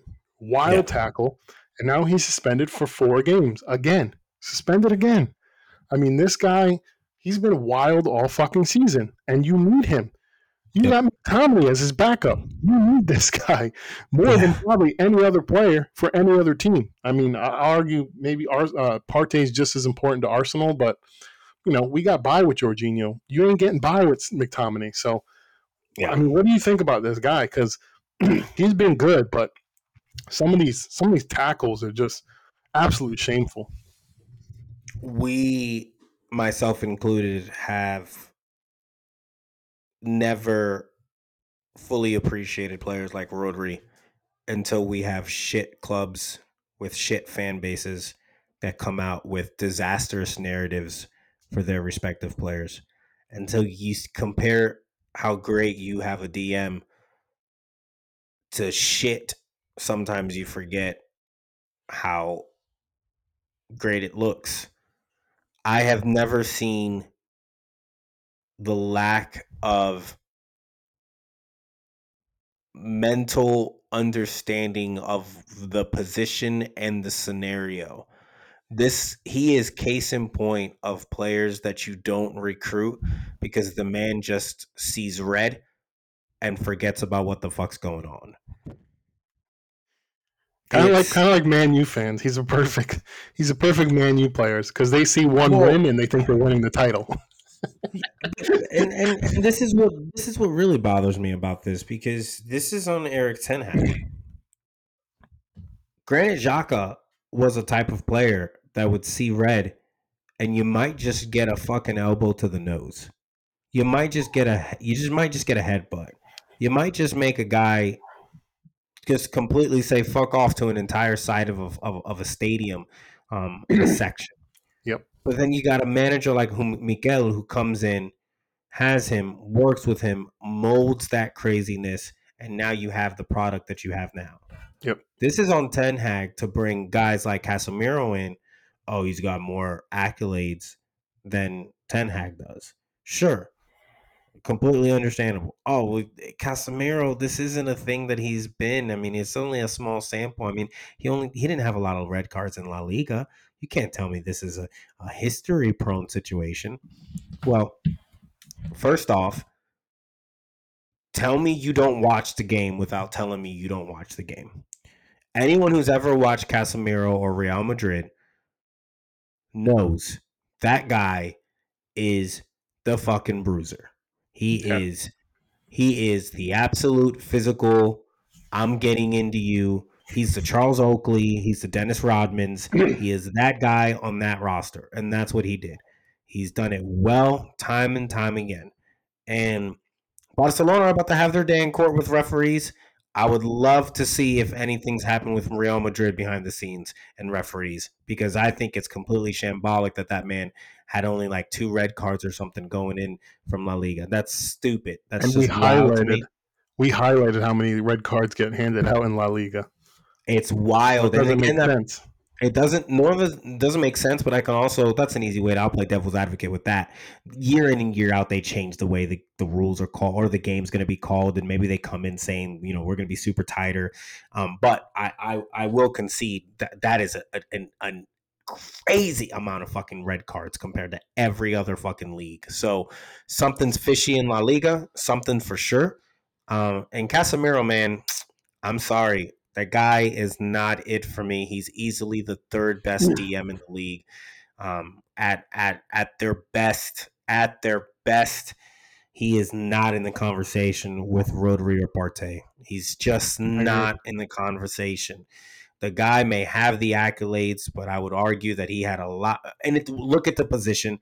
Let's not sit here and act like Rodri or Partey are having double digit assists and goals and all that. That's not what they do. That's not you're not don't don't come up and Yeah. look at the main stats over here and start to tell me Rodri and the, the lack of goal scoring. We know what they do. They are they are anchors. They are streamlining passes. You want to get accurate passes into the final third. You want to get um, deflections. You want to get you know uh, um, key passes made. Uh, the all those types of stats will show you how the influence of players like Partey and Rodri have been. Casemiro's up there, but this guy shows examples of why he's not he he's not I think I don't think he is as professional and as seasoned as we give him credit for. I think he. You've been saying this too. This isn't just like a, a, a take you've had this week. Like you, you said this like, like a month ago, I think, and I was like, uh, I don't know. I was kind of disagreeing with you. I just want to point that out so you don't seem it- like you're just being rash with your decision. I don't I don't want to sound like a hater, bro, but I just don't think he gets the tag along with what the Madrid I like a few years from now. If if Madrid keep winning, we're gonna sit here and say Antonio Rudiger was one of those classic Real Madrid players that just was with the club and learned that winning mentality. He won a Champions League before he ever showed up there. The guy was kind of really good. He Yeah. was actually, I think, the best player for fucking Chelsea the mm-hmm. year they won it. Like he Yeah. was insane. He was so aggressive. He fucking broke Kevin De Bruyne's face Oh, in yeah. the final. That happened. Like so I just don't think I'm going to go with that narrative that he he's quality. I'm not debating that he's not quality, but to be Partey Rodri levels, these are case in points right here in big moments where this guy is an idiot. Yeah. Cle- clear as day. Bonehead. Yeah. What was that thing you po- posted today with? uh It was Rod- I saw Rodri on it with a player rating. Was that like season, all season? I'm, I'm going to your Instagram. Oh yeah, the um it's a stat that's covered that shows the average rating, the mob. player rating. FotMob Yeah. rating. So that's average for the season Yeah, it's the average uh player rating for that the whole all, prem. for the all of the prem. Damn. Um so Arsenal have three players on there. they do. Damn. They're all up there. What are they like? Four, fifth, Saka's- and six, aren't Saka's three, yeah, three, four, and five. Saka, Partey, and Odegaard's five, and then Trippier's two. Trippier uh, was was uh, Sunday's game on uh, on this FotMob rating because he might have dropped out of the top five with that horrible play he had they? against My guy had Great a- assist for the Wolves. that guy had a spillage, didn't he? yeah, That man let it all out there, completely missed the ball. What the hell was he thinking? yeah, that was. Uh, we'll get to that in a second. Um, but yeah, Yeah. uh, zero zero drop points for United at home. Um, and yeah, no Casemiro for four games. FA Cup game next Mhm. weekend against Fulham. Somehow that draws at home again. I, I we needed an investigation in a lot of things. Uh, this is another thing, another at home draw, but this might be a little different. Um, I think Palhinha will be back for that, so that'll be key. That midfield battle might be different, and uh, we'll talk about those FA Cup games later in the week. But yeah, that was a big loss. Uh, two more games. We kind of alluded to it, so let's just talk about it. Newcastle get a win. I said they're going to get a draw. It was looking good. 1 1, 1 1, so late. And then close. Miggy Almiron with a goal to put them up 2 1 and get the win in the 80th minute. a key win for them, absolutely. Um, but yeah, good win for Newcastle. Isak, another good game for him. I am still Yes. mad at Eddie Howe for not playing him against City. I think uh, Uh-huh. I think that was a terrible decision because Isak looks very good. Um, Yeah. and yeah, it was a it was a good game for Newcastle. Um, there was a call in this game that I don't I don't know how Nick Pope did not get red carded. Did you see that play where he tackled what's play. his name in the box? Uh, he didn't even get a card for it, which was interesting. Um, oh no, no, not Callum Wilson. No, not. Callum I'm sorry. Uh, Uh, Pope uh, tackled uh, Jimenez, Raul Jimenez. Yes, yes. In the box, I thought it was a pen. Didn't get a pen. I thought it was a card. Could have been another ejection, straight red for Pope. He would have been Uh-huh. on that Casemiro uh, suspension for Oh games. yeah. Oh, yeah, and no. um, yeah, just baffling. And VAR looks at it, and VAR says no, no, no, no red card, no card. Um, shocking from VAR. That could be Yes. a totally different game for Wolves, who are kind of in a relegation scrap. So I thought that Mhm. was a terrible call. Um, but with that said, Newcastle got it done. yeah, I don't disagree with you. the The analysis of this game was pretty spot on. I watched this whole game with my father in law, and we were pretty fucking bored with how Newcastle were going about it in that first half. Um, to to to your point, I disagree on the red card. I agree on the penalty. Yeah. one Gotta be one. hundred. It it's got to be one. Well, exactly. double right. jeopardy rule, right? Like it can't you can't get a red and and a pen. So it had to be, Yeah. but it had to be one or the other. It can't be It had neither. to. It can't be It had neither. to. Exactly. Exactly. No, no, no. It, it was case in point. It was clear. Nick Pope was so close to going back and being Nick Dope. Um, I was so so close. I was really pissed off about it. Uh, and you know, again, they get that pen. Okay, let's go down this path. They get that goal. I would imagine Newcastle have to turn it up a little bit earlier. Then w- Wolves try to fight that out. Your one-one draw becomes a little bit more realistic. Um, Yeah.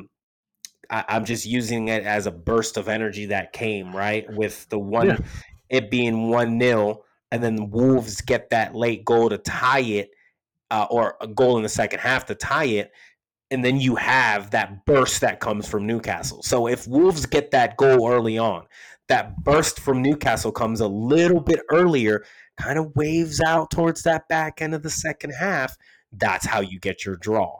So I, I'm a little disappointed for you. You really you this this one and the Everton one. I feel like those two, you would have had literally a legendary fucking weekend. Three bullseyes, two goal scorers. Fucking hell, you got the the uh, the prop bet right. Wolves, that man, that referee, this whole game, they fucked you. Yeah, yeah. Because if it's one nothing Wolves, that's a totally different game.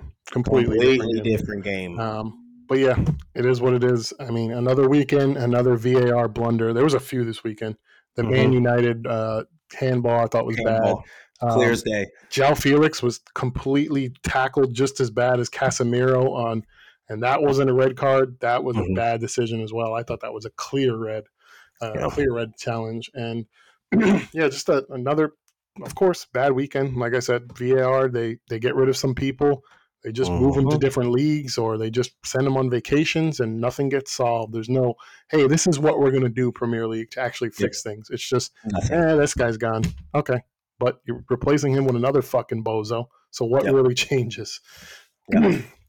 But it is what it is. And um, yeah, Newcastle, they needed that win because Tottenham picked up a win the day earlier and Man United dropped points. So that's a good win for them. And they are still in the top four race. And last game of the weekend, I admit I did not watch this one much. Me and David Moyes have broken up like you and David Moyes did early in the year Yeah, one man. one home draw to Aston Villa. They did get good because they came back. Uh, Watkins got the first goal. They get the second, or was it the other way around? Ollie, Ollie scored first. I'm pretty sure. Yeah, Watkins scored, and then Benrahma scored the penalty. and uh, yeah, I mean, like you said before, West Ham, 18th place, tied with them on points with Bournemouth and Leicester. So this is just, you know, we know Moyes isn't going anywhere. It's not going to happen now. They would have done it already if they if they really gave a fuck. But for me, the more interesting thing is the reports over the weekend of Declan Rice and Arsenal pretty much being in agreement and that being a lock of a move. Um, what are your thoughts on that? Because there was a lot of reporting on that this weekend. Well, th- this is what I love about this, and this is going to be awesome. I, I I want it to be clear about what I'm about to say.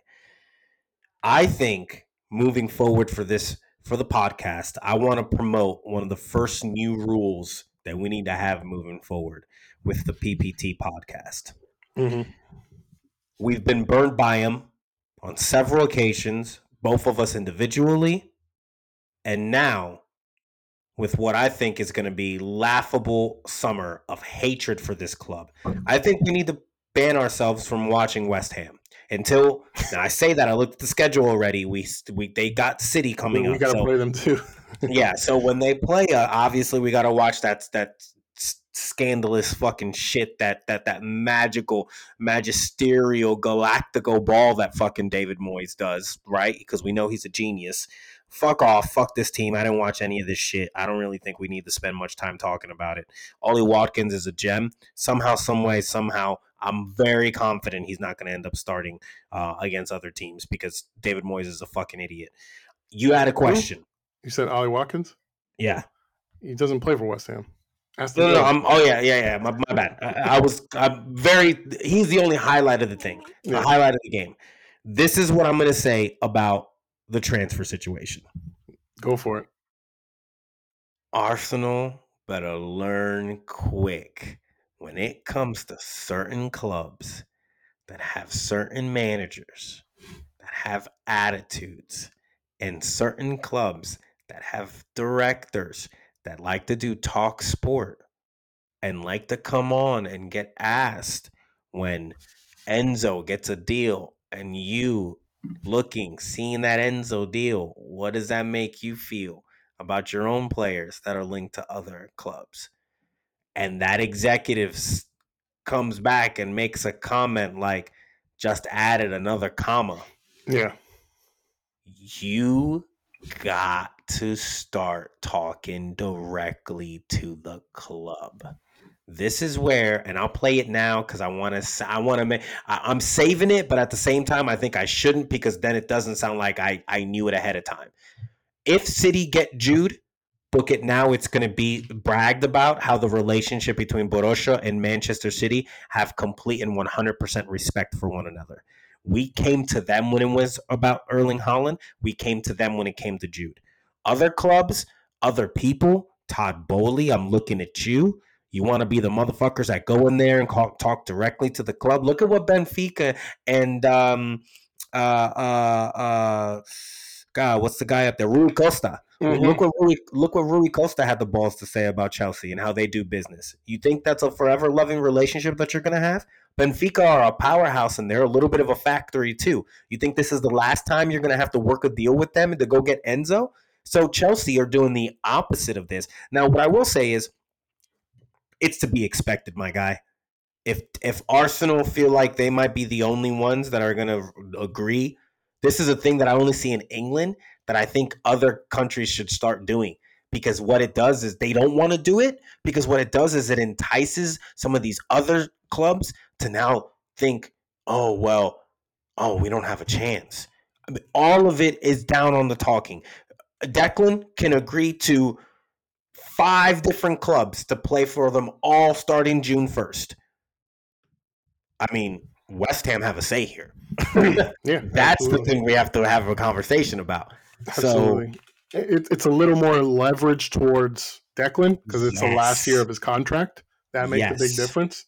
The fact that he's yes. in the last year is going to be a big difference. So it's not like the Mudryk. Mudryk had like four or five years. So, you know, Shakhtar is like, all right, we'll, do what we want because you're on contract.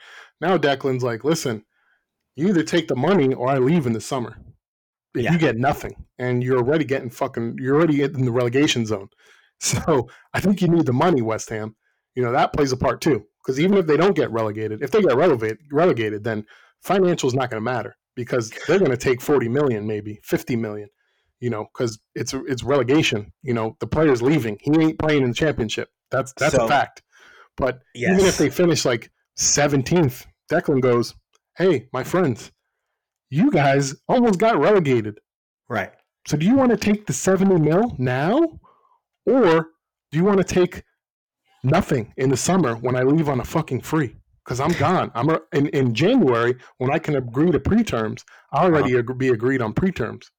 And that, that right there is what I feel like will most likely happen after two things. Watch West Ham try to take a playbook from Brighton and get Declan to get an extension in by the end of the year. Yeah. I'm looking at international break. I'm looking at the exact thing you just said. Let's say they finished 17th. We were in a relegation battle. We got out of it. Whew.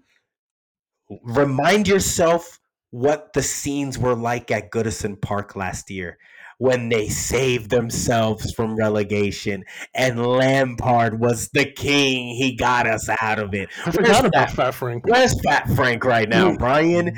What are those fans saying right now about Everton and their status mm. going on? It's a beautiful scene. You can paint a beautiful picture in that moment. And right there is where you get him to sip the Kool Aid and you get him to sign an extension. And if he does, then power back to the West Ham executives. The key is this is the same in the NBA and free now Americans, us, and some Europeans too, because some of you guys are good at ball now, so you guys have that power as well. Pascal Siakam, I'm looking at you, motherfucker. Some of these motherfuckers like to go ahead and know that they have all the power. In America, it's no big deal. Oh, what? Cool. I have all the power. All I have to do is ask. I got no loyalty to these motherfuckers. Yo, I want to trade. Anyone look, look? Where's the camera? You. I want to trade. I want out. They have no problem. In Europe, it's a little bit different.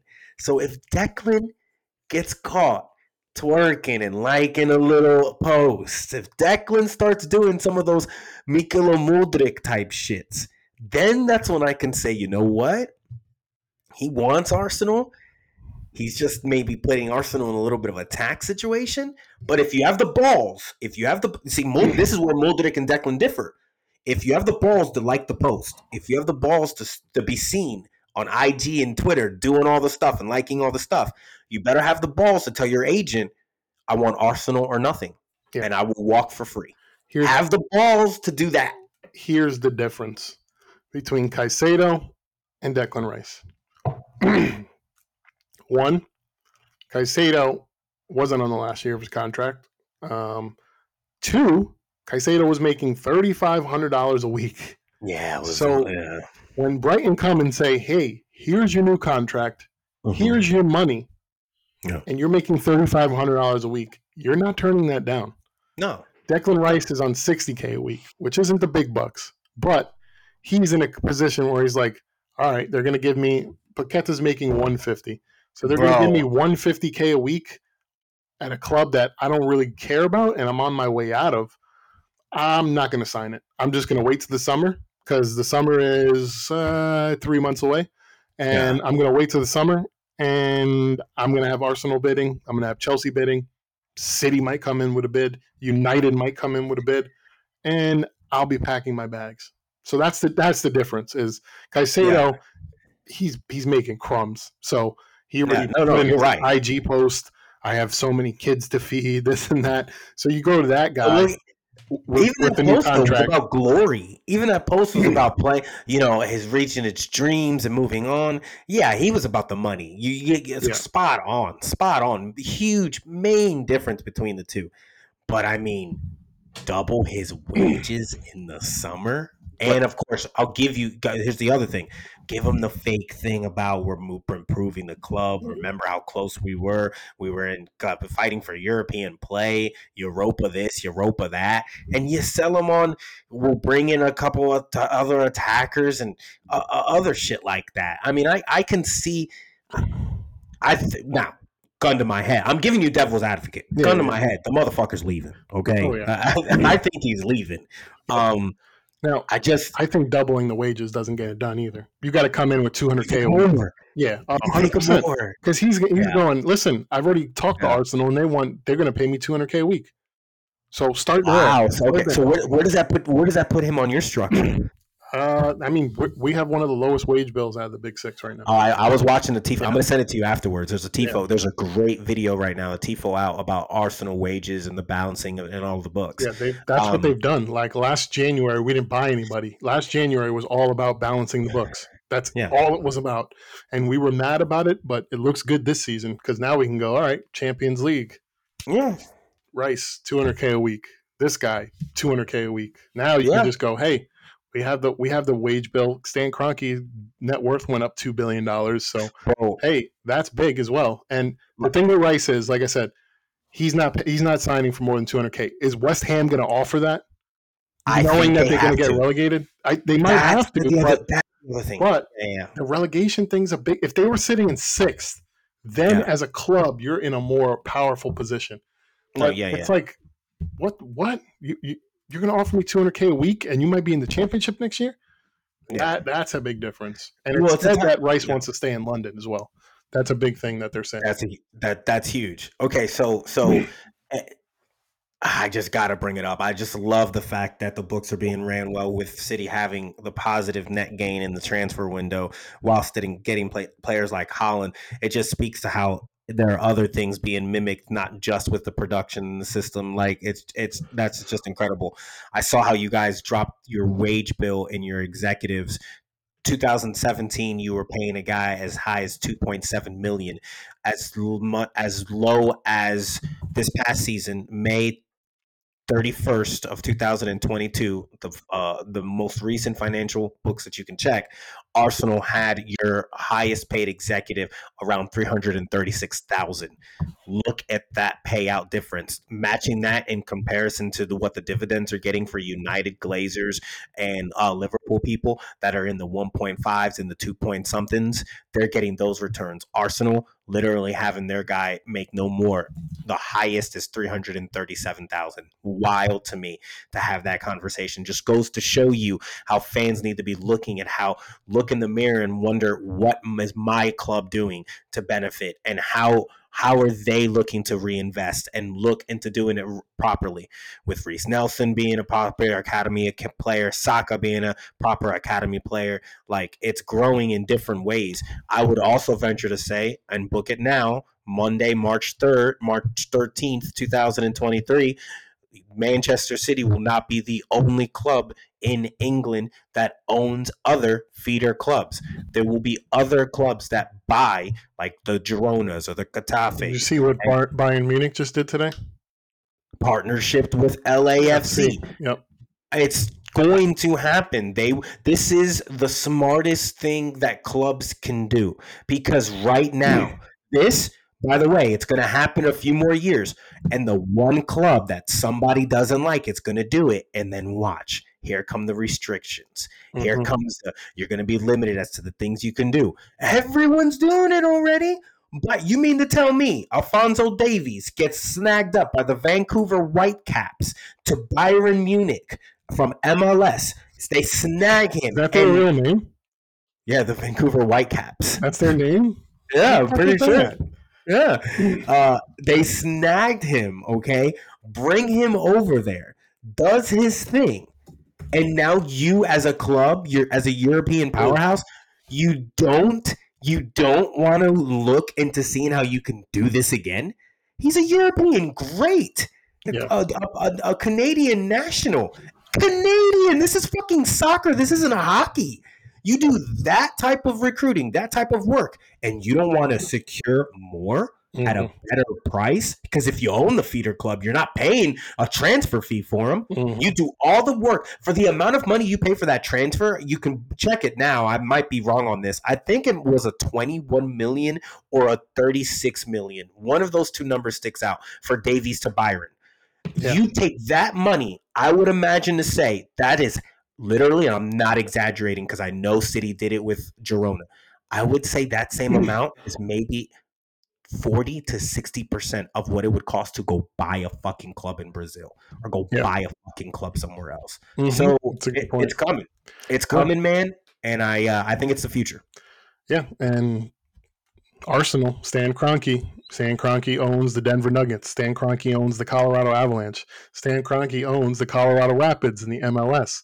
Stan Kroenke owns uh, the LA Rams, so he's a he's a sports investor owner. So yeah. he's got a lot of other clubs. So that connection is already there with the Rapids. Last January they sent uh, Austin Trusty to Arsenal, and now he's on loan at Birmingham, I think, and he's playing good supposedly. So.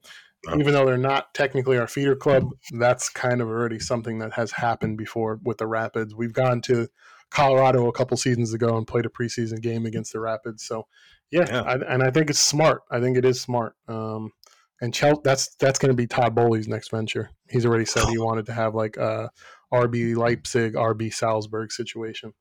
Really? yeah, he's already said that. That's that's his next thing. Wow. But yeah, uh, on onto the wages though. Yeah, Arsenal's done a great job getting that wage bill down. Um, I think I think um, who's the only club? Might be Liverpool's wages might be lower than ours. Actually, uh, I, I don't know. I don't know. They had Liverpool, I, but the the Tifo video that I'll send you was so fascinating because it was doing things as of 2022. Yeah, no, I think I think we might be the lowest out of the big six right now. But either way, um, that's good. And the other difference is how much are you guys paying Pep? Oh, Pep is at uh, well the, the high 20, 21? Yeah. The, the highest paid uh, manager is uh, Diego Simeone at forty million a year. Forty million a year to play fucking eleven behind the ball. Wow. Up, update for you: He is changing. He's restructuring his contract. He's looking to stay, which helps yeah. João Felix situation on wherever he goes. Yeah, Because if if Diego stays, I can assure you, Jao doesn't want to come back. that's that's a fact. That's a fact. But yeah, and then Mikel's only making three. But I mean, after this year, you're gonna have to offer him more than that. So I hate uh, to break it to you. Yeah, it's gonna be yes, probably ten. This is gonna be the starting point yeah, for for Ar- Arteta, and it's deserved. hundred percent, you pay that. absolutely. 100%, And here's 100%. here's the other thing that's deserved too. With the success that you're having early on with the young players and the wages, watch the length. What Saka in this run will probably be given at least another two extensions. Oh yeah. Martinelli, at least another one extension. Mhm. Uh, you're going to have all these players with how youthful and how how just young and spirited they are. They're going to go to two to three extensions, and that's how you run a fucking club, man. Because City are doing it now. We're having extensions on the team. Julian Alvarez hasn't even been with us half a year, and we're already extending that motherfucker. Yep. Already extending him. So Yep. when you find that talent, you keep it, you hold on to it. Proper clubs are doing that. You don't see these other ones doing it. They're just dropping off the talent or loaning them back out and then just dealing with the, the heavy load off on the money the next year. It still comes back on the books, bro. You can't run from it. So the next step for us is to to to get better at selling, which we've been bad, but it's tough to sell distress assets. Everybody knew Arsenal was trying to get rid of players. Why are people going to pay for players you're trying to dump? Now we're in a powerful position. We have Nuno Tavares playing good at Marseille. He's having a good. That could be 20 million on the books. We paid seven for him. Good business. Uh, Balogun, Folarin. Balogun, you you you don't want him. That's a 60 mount, 60 million pound striker possibly. He's has I think he scored twice last week, so he's got about 16 league goals in the French league. 20 Wow. years old, good player. Mm, that's that's that's a 60 million pound striker. You can make money on him. Tierney possibly wants to move. Newcastle's in. Show me that oil money, Newcastle. So we're starting Yeah. at 35 million. You don't like that? All right, let's go to 40. We'll fuck around with you. We'll, we'll be like Napoli negotiating. Because guess what? We'll keep Kieran Tierney. He's a great backup left back. So yeah, we're gonna. That's the next step. We have to get better at selling to the point where we're like a city. We're profiting. We're actually Yeah. profiting. We're, we can bring in a Declan Rice for 70 mil, and guess Yeah. what? We didn't spend any money. We just spent what we got in sales. So that's I'm- that's I'm gonna love good. I'm gonna love the process for you You're gonna love the fan. Edu barbecue memes. That's what you're gonna love. this is what I'm gonna love about the process too, because like the the the the the growth spurts that are gonna come as an Arsenal fan about this. Listen how in one side of your mouth you say, I want to be good at selling, and then five but no, probably about 30 to 35 seconds later, we go into Newcastle and now we want to play fucking hardball with a player that's already been negotiated over there. If you want to be good at selling, just give them for the 15 and the 20.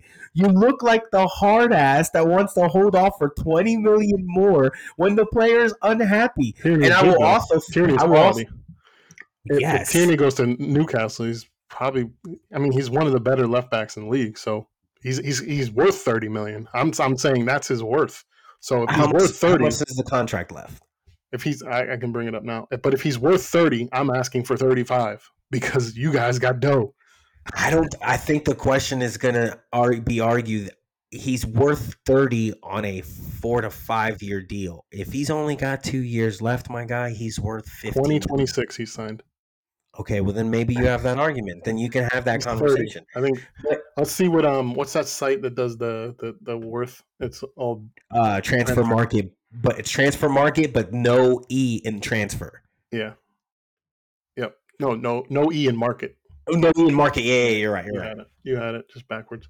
Um, let's see what they have. I, I guarantee he's right around 30. So I'm saying, I'm not saying like, hey, this is a 15 million pound player. Give us 50 because you have money.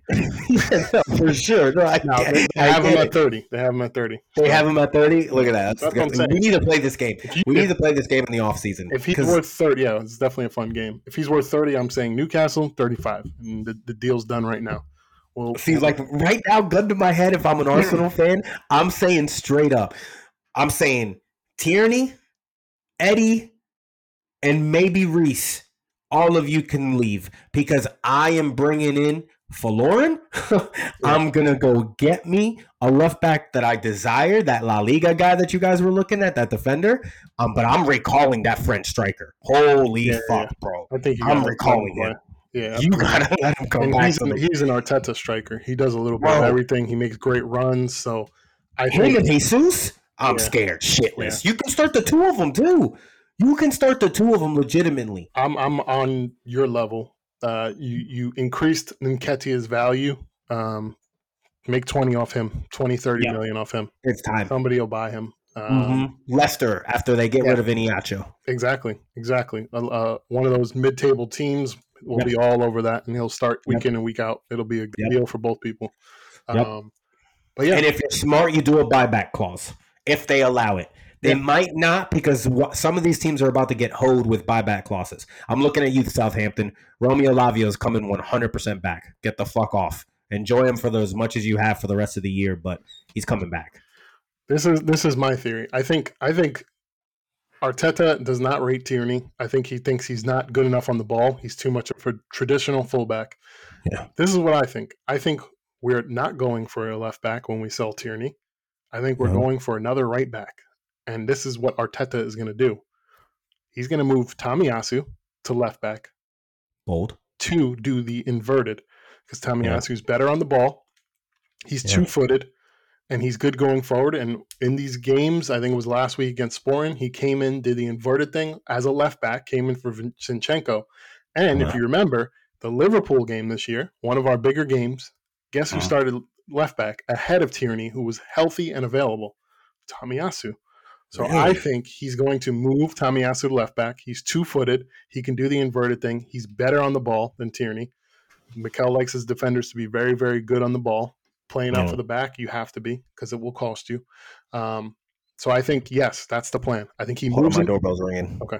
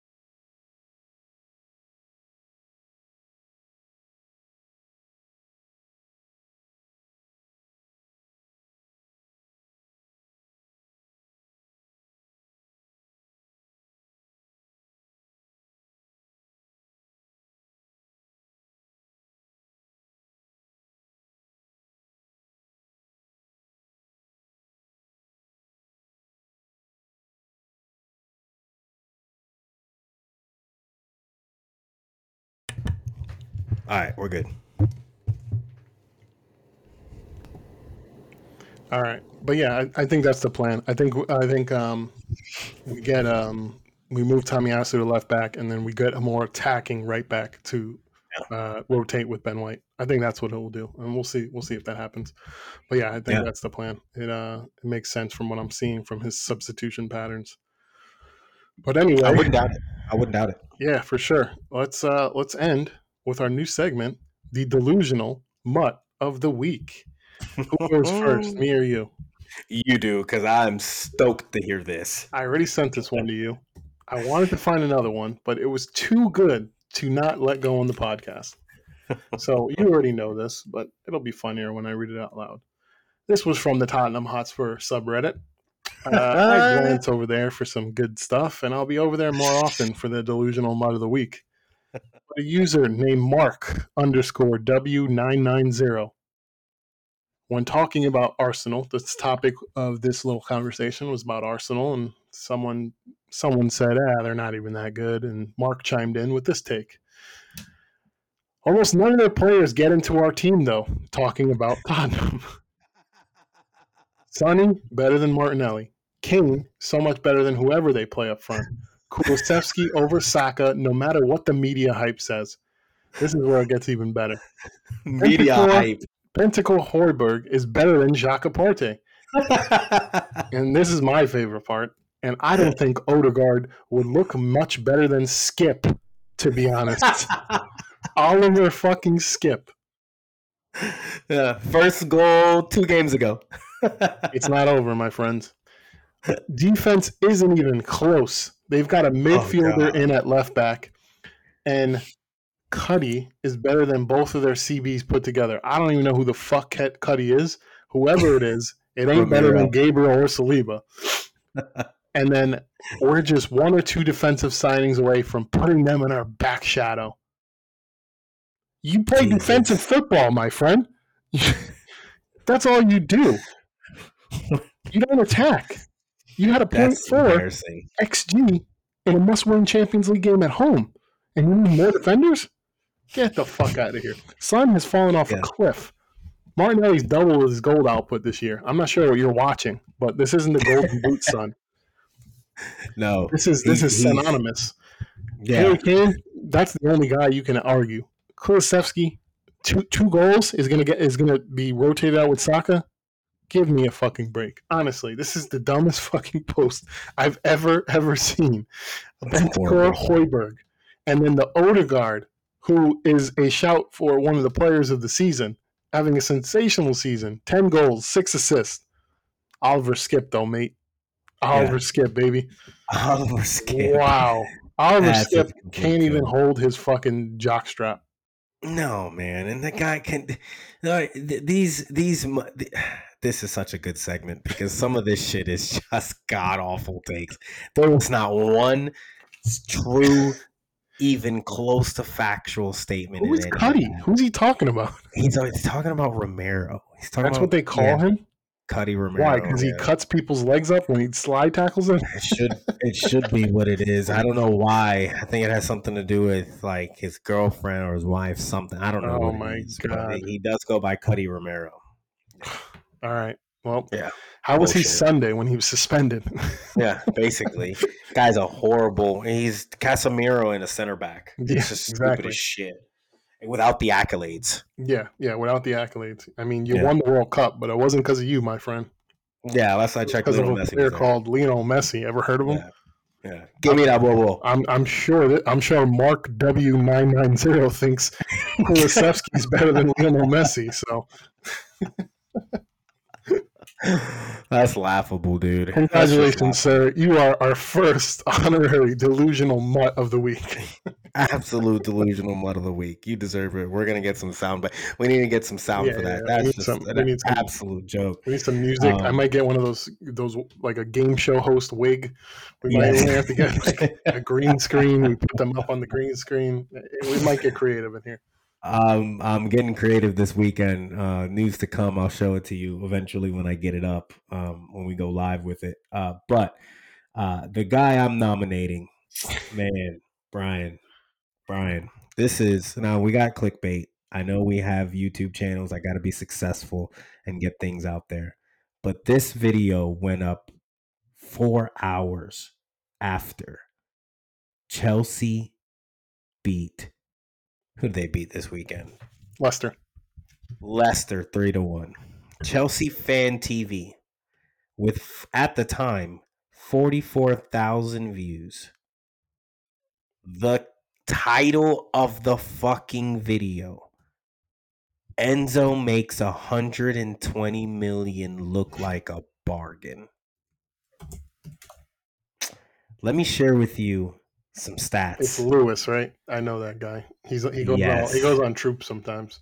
It's he's been, Lewis. Yeah, he's he's an absolute nut job. He he will be a reoccurring nominee. I will guarantee that. You will know him because he, he's a fucking crazy person. brother, in six appearances, Enzo Fernandez has two assists. He has two big chances created. He has four through balls, three crosses. He's been dispossessed 17 times. hmm It's it's. I think What did I say it on the last podcast? Are you smoking? I, I it, the stat is he's been he's been dispossessed mo- most in Europe since he joined Chelsea. By the way, most in Europe. What the fuck are you on? That's in the Prem. Get the fuck out of here looking like a bargain. In six appearances from in the Prem, you are on rocks, my man.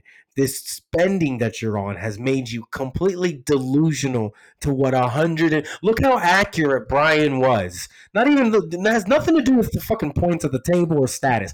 Just look at a man who looks at what he has on roster and will tell you, I think that's about 30 million. Gets valued at 30 million around because the man knows what the fuck he has on his roster. You over here are spending don't fucking a thousand fucking pounds on, on an Angus T-bone for no fucking reason when there's fucking quality meats out there for half the fucking price, but you want the Angus T-bone for a nice stack. Get fucking overrated, inflated prices for a product that's not even half the fucking uh, actual cost. But 150 is a million bargain. My God, dude. Lewis, I'm telling you now, I'm sending you the link of this episode the moment it goes live. And I'm telling you at the minute mark, once I hear it, where I shout you out. And I need a response, bro. 150 million for six appearances, and that's a bargain. You are 100% my nominee for delusional mutt of the week. Complete joke. Do you know what Transfermarkt values Enzo Fernandez at? Uh, I'm gonna take a guess. I'm gonna take a guess at 75 million. 55. Look at that. Last Fuck update it. in December. So maybe after Sunday, his valuation went up. went up fucking 65 million. Just like, just like uh, our friend uh, Lewis has said. But I, I'm going to say it didn't. Um, here's the funny part. If Leicester had buried a couple of their chances, yeah. Lewis ain't saying that. This is a yeah. this is a this is a fan who he's vibing. He's there for the vibes. He's feeling the vibes, and he's just yeah. shouting things out. Watch some of his videos after they lose. They are absolutely hilarious meltdowns. Uh, Lewis will be back. We'll, we'll, we'll see you again, my friend. But yeah, I think that's a good shout for the first one. Um, yeah, because if the, this game goes a little different, uh, he's not saying this. So, and, and and let me tell you something. Also, beating Leicester, who are in 17th place, does not justify that price tag. You want to say that after you advance to the Champions League final, which won't happen this year, then we might have a conversation. But you beat Leicester 3 1 after they scuffed chance after chance after chance. And you want to come out with that statement? What were you smoking at Stamford Bridge? What were you smoking at Stamford Bridge Saturday? That's what I want to know. Absolutely fucking embarrassing. Oh, that's hilarious, bro. That closes the segment. We're going to be highlighting some delusional takes every fucking week. This yes. is going to be a Monday reoccurring segment. And yeah, we will do it on the, not the next one. We will do it next Monday. So look out for yeah. Delusional Mutt of the Week. We will be keeping track of these and we will nominate a Delusional Mutt of the Year at the end of the year. Um, 100%. Well, yeah, it was a good start to the segment and it was a good podcast. And we will be back after the Champions League games, Europa League games on uh, Thursday, and we'll do a podcast at the end of the week. So, anything else? No, let's get to it. Let's have some fun. Go Knicks. Are they playing? No, tomorrow, right? Tomorrow, Portland. Yeah, tomorrow. Yep. Yep. Dame Dame sat out Sunday too, so he's uh he's charging those batteries for a fucking sixty pointer. You just know it. Oh, it's gonna happen. yeah, gonna happen. I'm worried about that the, one. Yeah, I just hope we take the win. Yeah, I'll, I'll take this. have the sixty, Dame. Just give us the W. Fuck yeah. it. Fuck it. But yeah, that's it. Episode forty-two, PPT podcast in the books. We out. Peace.